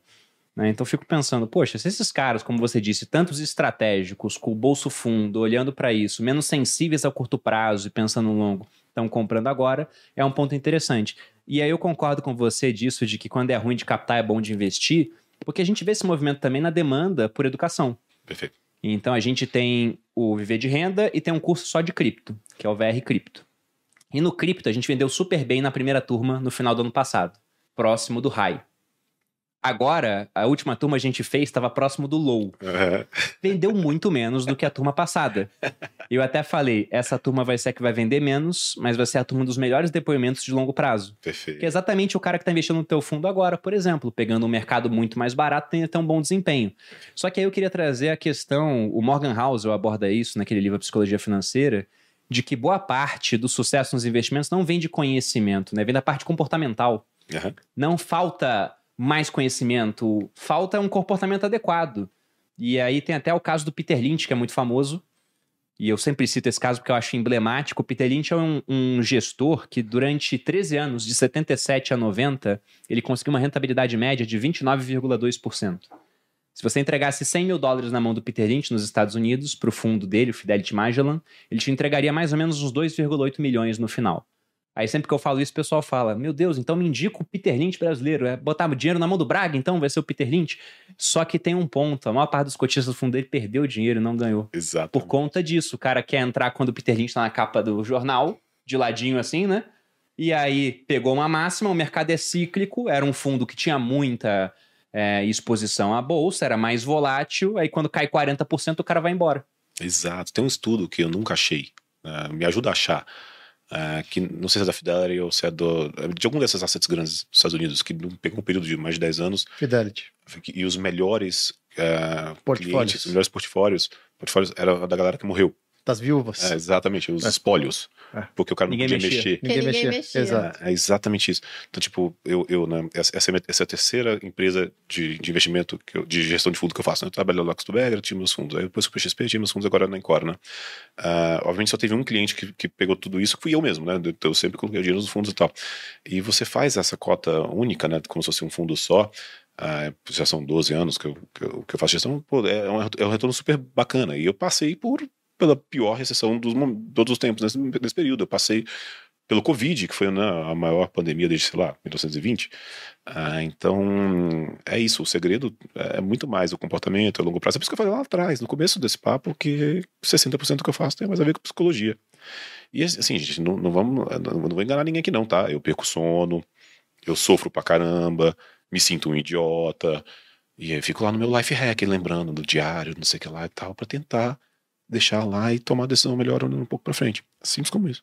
Até pegando essa parte de comportamento, como vocês acham que, diante desses viés que a gente abordou aqui, que são alguns de vários que existem, um investidor que está em casa, que está identificando vários comportamentos, que ele se ancora, que ele fica olhando essa questão do preço médio, que ele valoriza mais o que ele tem na mão dele do que está tá em volta no mercado, muitas vezes, né? É, o efeito posse. Como é que esse cara pode fazer, além dessa questão de um diário? É, bem lembrado, o efeito posse. A gente não discutiu o efeito posse. Esse é maravilhoso Se também. quiser também, por favor. Então, desculpa, posso falar do efeito posse? Claro, Fábio claro. me emenda já na- nas, nas sugestões. Olha, olha isso que legal, né? Ah, eu lembro de eu contar isso pro Thiago uh, negro lá, uns três anos atrás lá, e ele, caramba, é isso mesmo. Aí depois ele veio a ideia da, da Finclass, de, de viés. Que é o seguinte, se eu perguntar para 100 pessoas, se eu perguntar lá na turma de vocês, assim, ah, gente, quem aqui teria coragem de comprar um vinho de 3 mil reais? Acho que pouquíssima gente ia falar, eu tenho. Tá bom, mas você compra um vinho de 100 reais e hoje esse vinho valorizou, ele vale 3 mil reais. Quem venderia esse vinho? Pouca gente vai falar que venderia. Tipo, aí você fala, peraí, você não tem coragem de comprar, mas se você tem um vinho de 100 que foi para 3 mil, você não tem coragem de vender?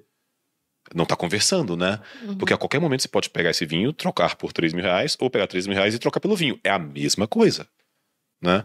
Só que a pessoa, só porque ela já tem a posse, né, efeito, é, o, o viés da posse ou dotação, só dela já ter aquilo ali, uh, ela, ela, ela muda o comportamento dela. A gente teve essa história ontem. A gente estava discutindo no jantar efeito posse. Eu casei em 2008 e eu morava em Nova York com a minha esposa, minha namorada na época noiva. E lá em Nova York comprei a aliança dela na Tiffany, com o dólar a 1,68, se eu não me engano. Comprei a aliança dela e quando a gente veio para o Brasil, a gente foi levar as alianças para polir antes do casamento na Tiffany do Guatemi. Aí a mulher, ah, sua aliança é daqui, não sei o que. Eu falei, você tem ela aqui? Ela falou, tenho. Olhei, era tipo 10 vezes o preço. eu falei para minha mulher, eu falei, amor, soca essa aliança, porque a Tiffany te dá recompra no preço a gente vai para Nova York de primeira classe, ela, não, a aliança é minha, você tá louco? Já me deu a aliança. Não vou. Eu falei, amor, hora essa arbitragem. Não tem nem o que pensar, cara. Você vai pra, a gente fica no Plaza, na frente da Tiffany. Fica, não, eu já ganhei essa aliança, a aliança é minha, eu não vou mexer na aliança. E eu olhando, falando, olha a arbitragem que tem nesse mercado, cara. Mas dá. ela não compraria aliança no Brasil por aquele preço. Não. não. Ela não. poderia vender e não ela quis fazer. Deveria vender. Né? Se não compraria. Não vendeu no final. Olha, eu venderia. Malu já, hoje em dia a Malu venderia. Isso eu vejo eu muito. A, a, minha esposa com arte, ela gosta de arte, ela, tem uma, ela deu a sorte de pegar ou a competência, a competência de comprar uns que valorizaram bastante. Eu falei, Lígia, vende. Vende. O que que ela comprou? Desculpa. Arte. Arte, é. Ah, ela é dermatologista, ela tem um consultório, ela bota lá a arte. Eu falei, vende, né? Ela falou, não, vale tanto. Eu falei, provavelmente que vale, então. Tem que vender, é, né? Você só, vai, você só vai me provar que só provar vale quando tiver o negócio. É, exatamente. É Mas respondendo em relação às pessoas, eu acho que tem uma coisa que o Braga falou que é muito importante, é você saber o seu bolso. E as pessoas não sabem o bolso. A gente vê muito em, em aluno, muito em pessoas que procuram a gente. Ah, por que está acontecendo? Por que o papel está caindo no seu que? Ah, porque a empresa, você dá uma explicada. Mas por quê? Não, porque eu coloquei todo o meu dinheiro nela. Ah. Aí você fala assim, não, como você colocou todo o seu dinheiro nela? Então já tem isso, que é a primeira coisa. E a segunda é filtrar informação, porque a gente é bombardeado de informação. Muito. É muita informação e, e não, nem toda informação é fidedigna, nem toda informação é verdadeira. Eu, eu diria que é 99% ruído. É ruído. Isso. E o resto é 1% que importa. O difícil é, é filtrar isso, né? É. A gente briga muito com isso porque fala, hoje em dia, isso daqui te dá muito poder e te dá muito acesso. E a pessoa fica bombardeada e é aquilo só vê o que quer. Porque quando, se você viu uma coisa, como a gente falou no começo, você vê uma coisa, o algoritmo percebe, ele vai te bombardear daquilo e vai ficar te mandando esse. Caramba, o Bitcoin, é o Bitcoin, é o Bitcoin. Você, 63 mil você comprou. Perfeito. Por isso que isso é um grande potencializador de inteligência e também um grande potencializador de burrice. Sim. Porque se você quiser sempre ir afirmando as mesmas coisas que não estão corretas, certamente você vai conseguir. É isso aí. Deixa eu dar as minhas sugestões então para redução de vieses. Uh, já falou de várias aqui, né? Por exemplo, a história do diário. Uh, vou tentar falar algumas diferentes. A primeira coisa, procure um amiguinho que você tenha, uma pessoa que compartilha um, um casal ou um amigo que compartilha sua, sua, vontade de investir, seu interesse de investir, uh, e estuda um pouco dos vieses e fala para um lembrar o outro. Ó, oh, cara, parece que você está ancorado nessa sua opinião aí. Oh, cara, parece que você tá com viagem de status quo aí. Olha a distância cognitiva, hein? Vou dar um exemplo bobo. Quando eu tava fundando a Encore, hoje eu, eu não posso operar na física, eu só opero pro fundo para mim e pros clientes ao mesmo tempo, né? Mas quando eu tava montando a Encore, eu, operava na física lá, até para não perder a mão, né? Ficar ali. E por algum motivo, eu lembro exatamente o motivo, mas o dólar foi para 5,50 uma hora. E eu falei, não, isso aqui tá bom de, de vender, né? Comprar o real, né? Ah, e virei pro, pro Zé, né? Que é o generalista que ficou do meu lado, lá falei, Zé, pô, esse dólar aqui em 5,50 e sei lá, fui no banheiro, sei lá o que eu fiz, não, não, não vendi, né? Beleza. Dois dias depois estava 5,32, assim, ganhei uma grana boa. E eu falei pra nossa, mas eu sou um imbecil mesmo, né? Ficelei, né? Tem uma, o termo brincadeira de mercadeira, pô, ficelei e não, e não, e não vendi aquele dólar. Aí ele falou assim: se você tivesse vendido Você ia zerar agora? Falei, óbvio que não. Falei, então vende agora. Falei, meu Deus do céu, me pegou online no viés. online no viés da ancoragem, né? no viés do, do, do status quo. Só porque eu não tinha vendido lá mais caro, ah, eu não venderia agora. Ah, cara, eu fiquei. Não é possível isso o dia inteiro, né? Tipo, meu tema preferido da vida. Ah, então, acha um amiguinho como eu tenho o Zé, né? Como eu tenho o pessoal, com os 17 pessoas lá na Encore. Uh, que, que, que, jogam na minha cara, adoram jogar na minha cara quando eu tô caindo em viés. Essa é uma dica. A outra é dificílima, mas se esforcem para procurar opiniões contrárias. Cara, vai lá no Twitter quando você quiser falar do investimento e procura quem discorda de você e vai discutir com essa pessoa, nem que seja para você ganhar mais convicção. Porque você vai conversar com ela, ela vai te dar argumentos que são ruins, né? Pode ser, né? Você fala, ó, oh, legal, então meus argumentos são mais sólidos que, que, que, que os dela. Então, nem que seja para você manter a sua opinião e ficar mais forte ainda, mas converse com quem discorda de você. Quem concorda de você agrega zero. Agrega zero. Pode ser que fale até uma coisa que você não sabia, mas assim, a chance de agregar é baixíssima. a outra, certamente, é, é, o, é o life hack do diário, porque isso é libertador para o conhecimento.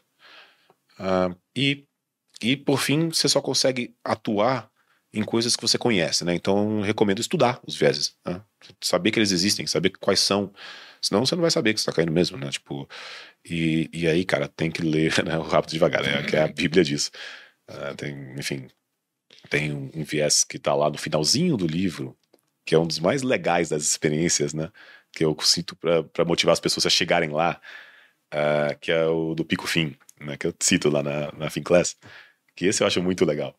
Que é assim, Vou, vou, te contar que tem a ver, que eu também uso na. Até falei pra Lígia não, fazer isso no, no consultório de dermatologia dela e tal. Uh, que é o seguinte. Uh, tem, os do, tem dois momentos que são os mais marcantes de qualquer experiência. Pico e o fim, né? Por isso que chama isso.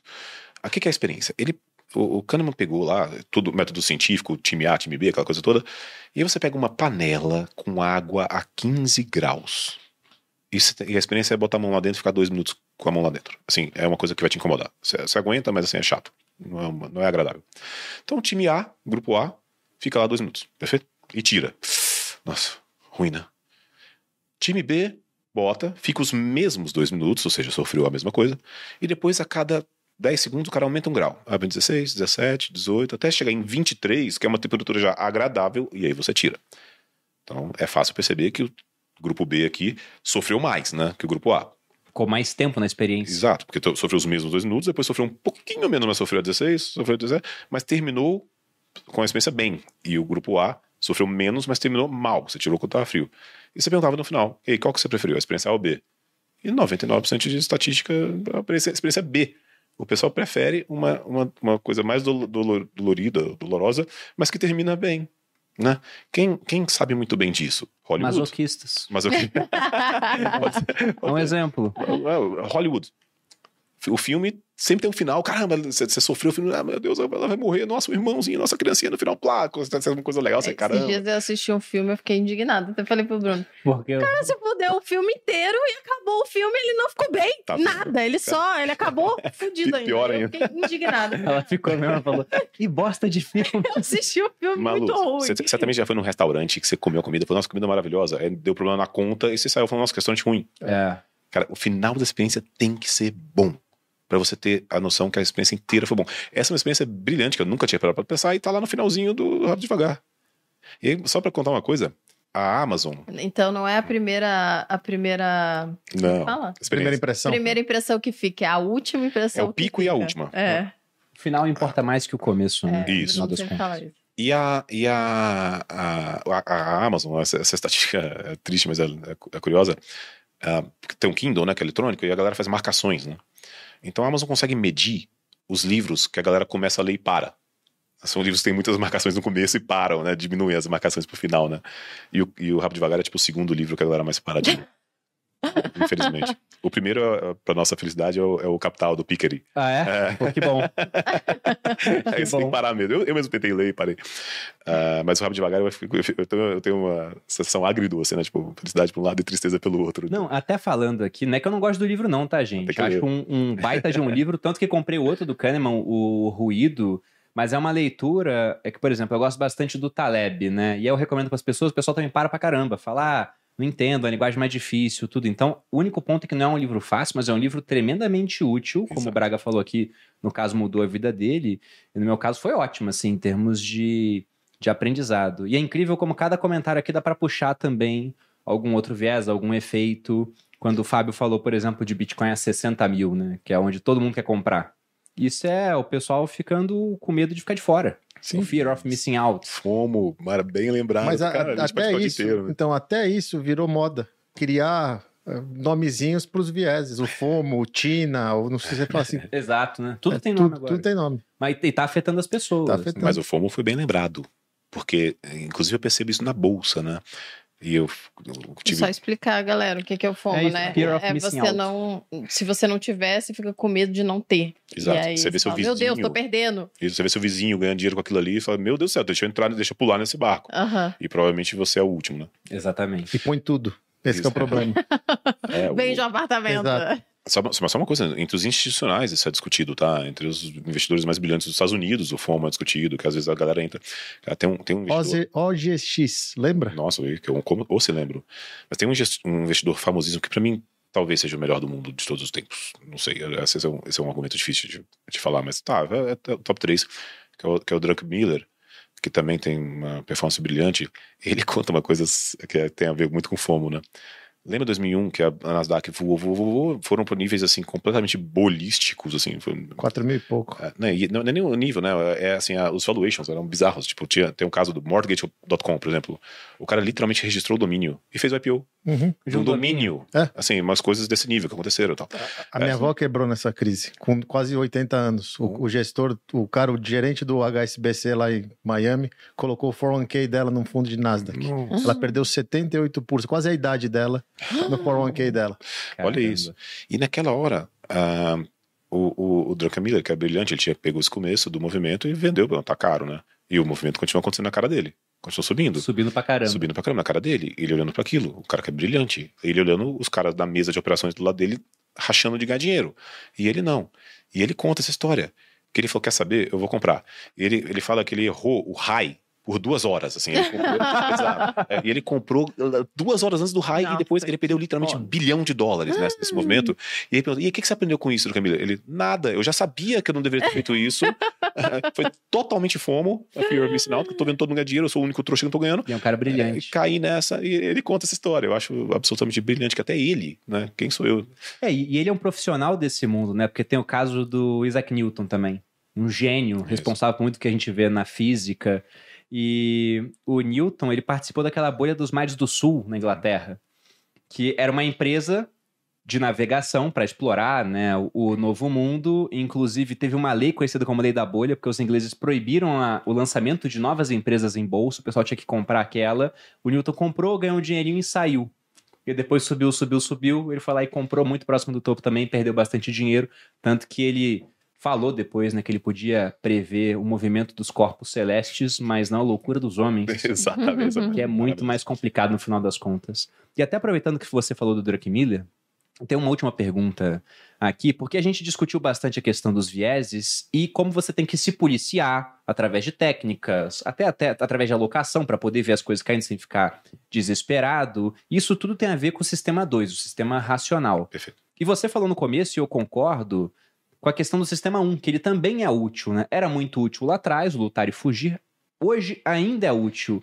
E tem aquela história muito famosa de um cara que foi sócio do Druckmiller, que é o, o George Soros Perfeito. que dizem que ele tem um incômodo nas costas antes de tomar as decisões. Então ele não sabe nem por que tá tomando a decisão, mas quando ele fica incomodado, ele vai lá e tira. Como é que vocês enxergam esse sistema 1 mais antigo atuando a favor do investidor no mercado? É a sobrevivência, né? E o, o problema é que não tem limite. É, é isso que eu, vejo um grande problema. A gente vê muito nos alunos isso, que ele tá com aquela coisa e você fala assim: você tá vendo que você tá errado, você tá vendo que você vai morrer, você podia parar, mas como é dinheiro, ele não para. Se fosse vida, ele pararia. A grande, o grande problema do sistema 1 é que é sobrevivência, mas a financeira não pesa. A gente vê gente se endividar. Quantas histórias você não tem de gente que se endividou para investir, vendeu carro, vendeu casa, pegou empréstimo? A gente escuta isso. Vem pergunta pra gente: olha, E quase vou sempre pe- no raio. eu, eu vou pegar um empréstimo de a 4% ao mês para comprar a bolsa. Você fala, oi? Não, alavancagem. E, e falam. Jesus. É complicado. Ah, boa. Ah, vamos lá. Ah, sistema 1. Eu brinco que eu amo muito a minha profissão, amo muito o que eu faço, porque ah, esse desafio intelectual de ter que estudar bastante. Eu, é, eu vivo de estudar, né? E eu, eu, gosto muito disso, mas tem um lado que, na minha profissão que eu acho muito legal, que é o seguinte: eu sou literalmente pago, pago, o pessoal me paga, eu sou pago para falar com gente muito inteligente, que são CEOs das empresas listadas. Imagina que privilégio, né? Tipo, sei lá, antigamente eu tinha, eu cito esse exemplo que é bem. A gente se sente assim também. A gente também. se sente assim também, eu ia dizer isso. É muito legal. E aí, o, o, o, eu tinha reunião todo trimestre com o Roberto Setúbal por uma hora para o que eu quisesse. O que, que é isso? Assim, eu tinha que pagar para estar com o cara, não receber, né? Uh, então isso é muito brilhante. E aí eu estou falando disso por causa do, de, de, um exemplo que eu pensei agora, porque eu concordo, o Fábio já falou uh, bons exemplos aqui, mas eu estava falando, o que, que eu falo de exemplos de sistema 1 no dia a dia? lembrei de um curioso.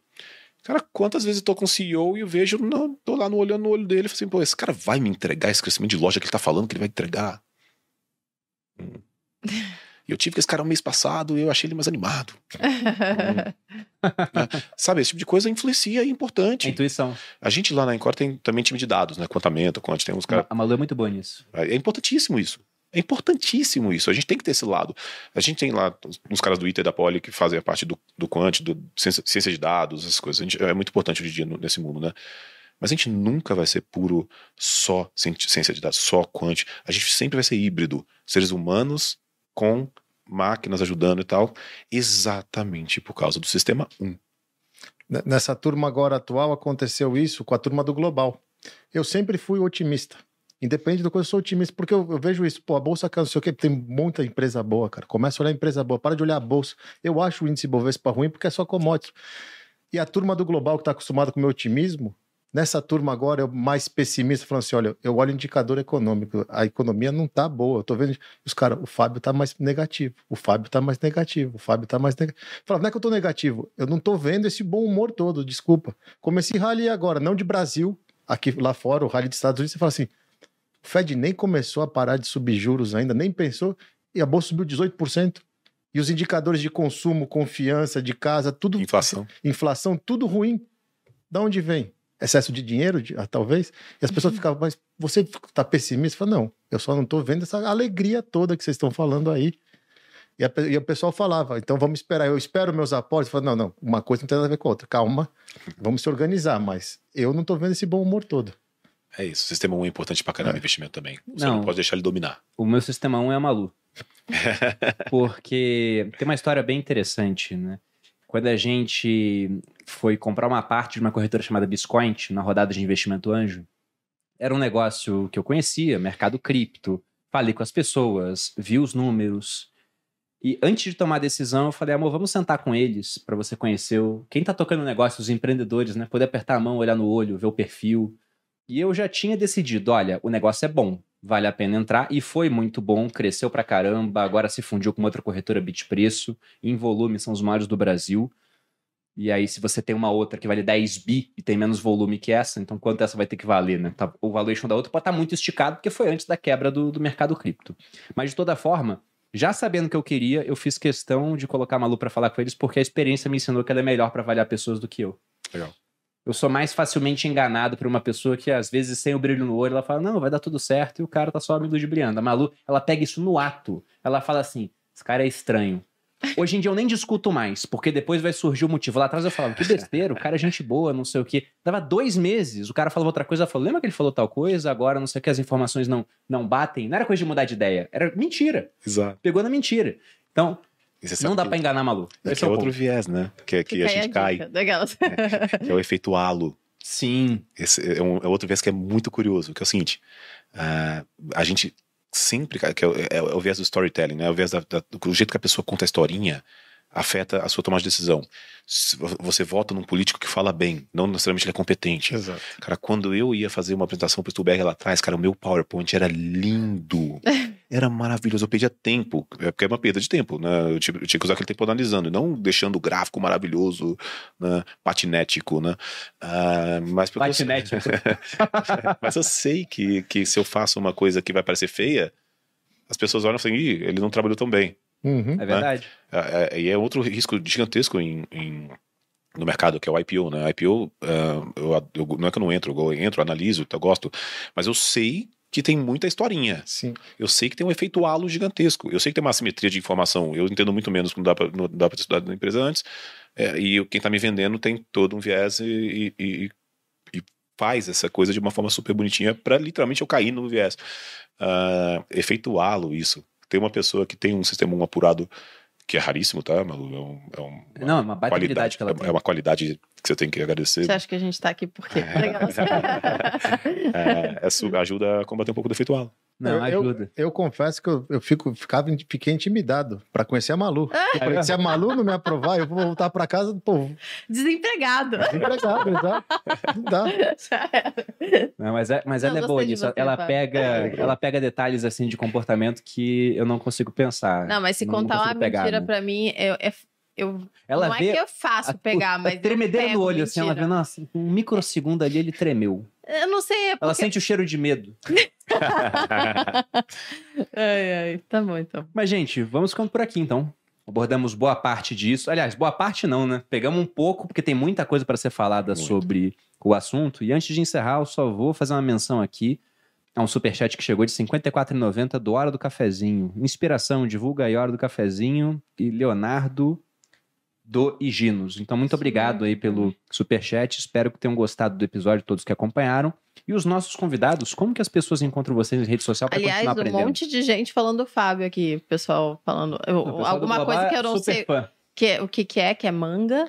Opa, manga, manga. É o acrônimo. É, é o acrônimo, imaginei é. que fosse Para ficar um fácil, a gente transformou as FANGs é. Deu uma repaginada, agora é manga. Microsoft, Apple, Nvidia, Google e Amazon. Pois é, o pessoal tá fã aqui falando. Para quem, é, pra quem não entendeu, o Fábio ele trabalha no Viver de Renda, isso. que está aberta as inscrições, não é isso? Exatamente, está aberto aí, o link está na descrição, para quem quiser fazer parte dessa 18ª turma, com 12 semanas de duração, com aulas feitas ao vivo, mas ficam gravadas para que você possa assistir depois, e com suporte respondendo 100% das dúvidas, né? O Fábio faz parte do suporte, aí, com lives de cenário, dê uma olhada porque vale muito a pena. Teve até gente falando aqui, quem não entra no VR Global tá doido. O Global é então depois do Viver de Renda, é uma extensão para que você possa ficar com a gente para sempre, enquanto. É uma maneira de a gente ajudar a pessoa a não ter viés, né? Porque Também. tem muita é. gente que está no global hoje cancelou um monte de outra coisa para parar de escutar ruído e tá lá porque sabe que a gente entrega o que interessa e o que importa, a informação como tem que ser. Então, e ajuda fazer, muito. Para fazer o global, tem que primeiro fazer o viver de renda. Mas sim, eu cortei vocês. Falem aonde pode achar vocês nas redes sociais. Bom, vamos lá. Eu, eu tô no Twitter, tô no Instagram, mas eu, eu sou meio ruim no Instagram. E eu, eu, eu, tô, eu tô muito nas redes sociais pra estar tá lá, pra quando eu estiver indo mal, a galera poder me bater mesmo, me achar. É, é pra me expor mesmo, arroba JLBraga. A Encore tem uh, Instagram, é encore.am, de Asset Management, né, encore.am. O site é encore.am. Quem quiser Uh, pegar um pouquinho, tá? Não precisa ser muito, não. Não, não é mesmo, é verdade, mas eu, eu, eu, o cliente que eu gosto é o que bota um pouquinho, mas fica para sempre uh, e tiver interesse em investir em fundo de bolsa, uh, delegar uma parte para quem estuda e tal e faz uh, por próprio, próprio dinheiro, a Encore está à disposição, tem fundo de bolsa, long only, Encore Ações e o Encore Long Bias. E vai ser um prazer, eu vou estar aqui, eu não tenho outro emprego não, cara, eu Encore para os próximos 40 anos. Massa. Bacana. Show. E você, Fábio? Eu, eu uso mais o Instagram porque eu concordo com a Malu. O Twitter para mim é meio que um hospício, então eu não gosto de ficar lá só para bater da porrada. Então tô, tô, no Instagram, é Fábio Fares, tem um underline no final. Todo, toda manhã, de segunda a sexta, às oito e meia no YouTube, eu com o pessoal da Quantice, que também é uma empresa de educação onde eu trabalho, a gente faz um morning call para tentar informar as pessoas do que realmente importa para o dia, e aí é um público muito mais operador de mercado do que investidor. E todos os dias durante as turmas no Viver de Renda e tocando junto com o time de suporte a comunidade do VR Global, que nos tornaremos a comunidade de milionários do Brasil, se Deus quiser, daqui a 5, 10 anos, a maior. Com certeza, só uma questão de tempo, né? Mas é uma questão de si, é só quando, né? Porque se tiver dinheiro, juros e tempo, essa combinação ela faz milagres. E quanto mais temos de um, menos precisamos dos outros no final das contas. Os nossos convidados, muito obrigado pela presença, um prazer é, receber vocês aqui. prazer. Você não passou sua rede, tô encerrando antes. Hum. É verdade, Bolovinha. Vocês também podem me encontrar aqui no canal dos sócios toda quinta-feira, meio-dia, ou outros dias também da semana, às vezes meio-dia, às vezes outros horários. Então, se inscreva no canal, curtam esse vídeo. Eu vi que vocês gostaram bastante, eu estava acompanhando aqui o chat é, do, do episódio. Então, curtam, né, seus bandos safados. Eu sei que faz tempo que eu não xingo vocês, então tá aí. É, curtam o vídeo, se inscrevam no canal e também podem me seguir lá no arroba maluperini, porque a gente tá sempre lá no e Instagram. quem quiser contratar Malu para avaliação de pessoas, fica aí o. Ou o tempo. também. Ela tem uma técnica da agulha, ela espeta no pescoço e prova uma gota de sangue. Isso aí também é muito, de muito certeiro. Do nada ele inventou essa. Eu na minha cabeça uma imagem disso. Nunca aconteceu, diga-se de passagem. É, vale dizer. Mas é isso, gente. Fica aqui o meu agradecimento a todos. Me encontrem no Instagram, Bru- Bruna Perini, no YouTube Você Mais Rico e aqui no podcast Os Sócios. Muito obrigado por acompanhar. Os nossos convidados, novamente, muito obrigado. Um Obrigado. grande abraço e até a próxima. Beijos. Oi, meu nome é Bruno Perini e eu sou o criador do curso Viver de Renda. O que é o Viver de Renda? É um curso completo de educação financeira que vai te mostrar como proteger e multiplicar o seu dinheiro investindo em diferentes ativos, moedas e países. Sim, te ensino como investir melhor, assim como eu mesmo faço há quase 20 anos e como já ensinei a mais de 25 mil alunos. Você quer saber se meu treinamento é bom? Não.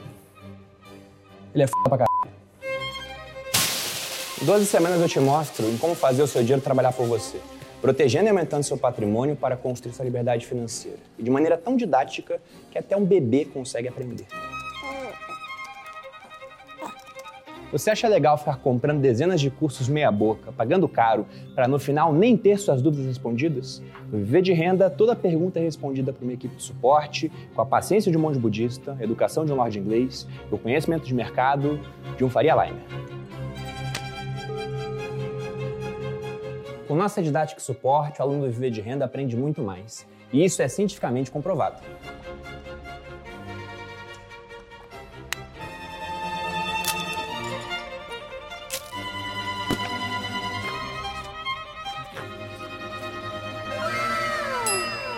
E nós não somos só vendedores de curso. A gente ensina de verdade e já mudou a vida de milhares de pessoas. Ted, como é que você estava antes do curso? Pobre. E agora?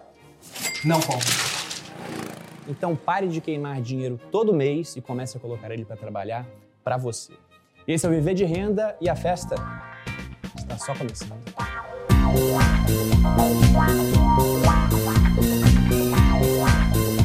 Música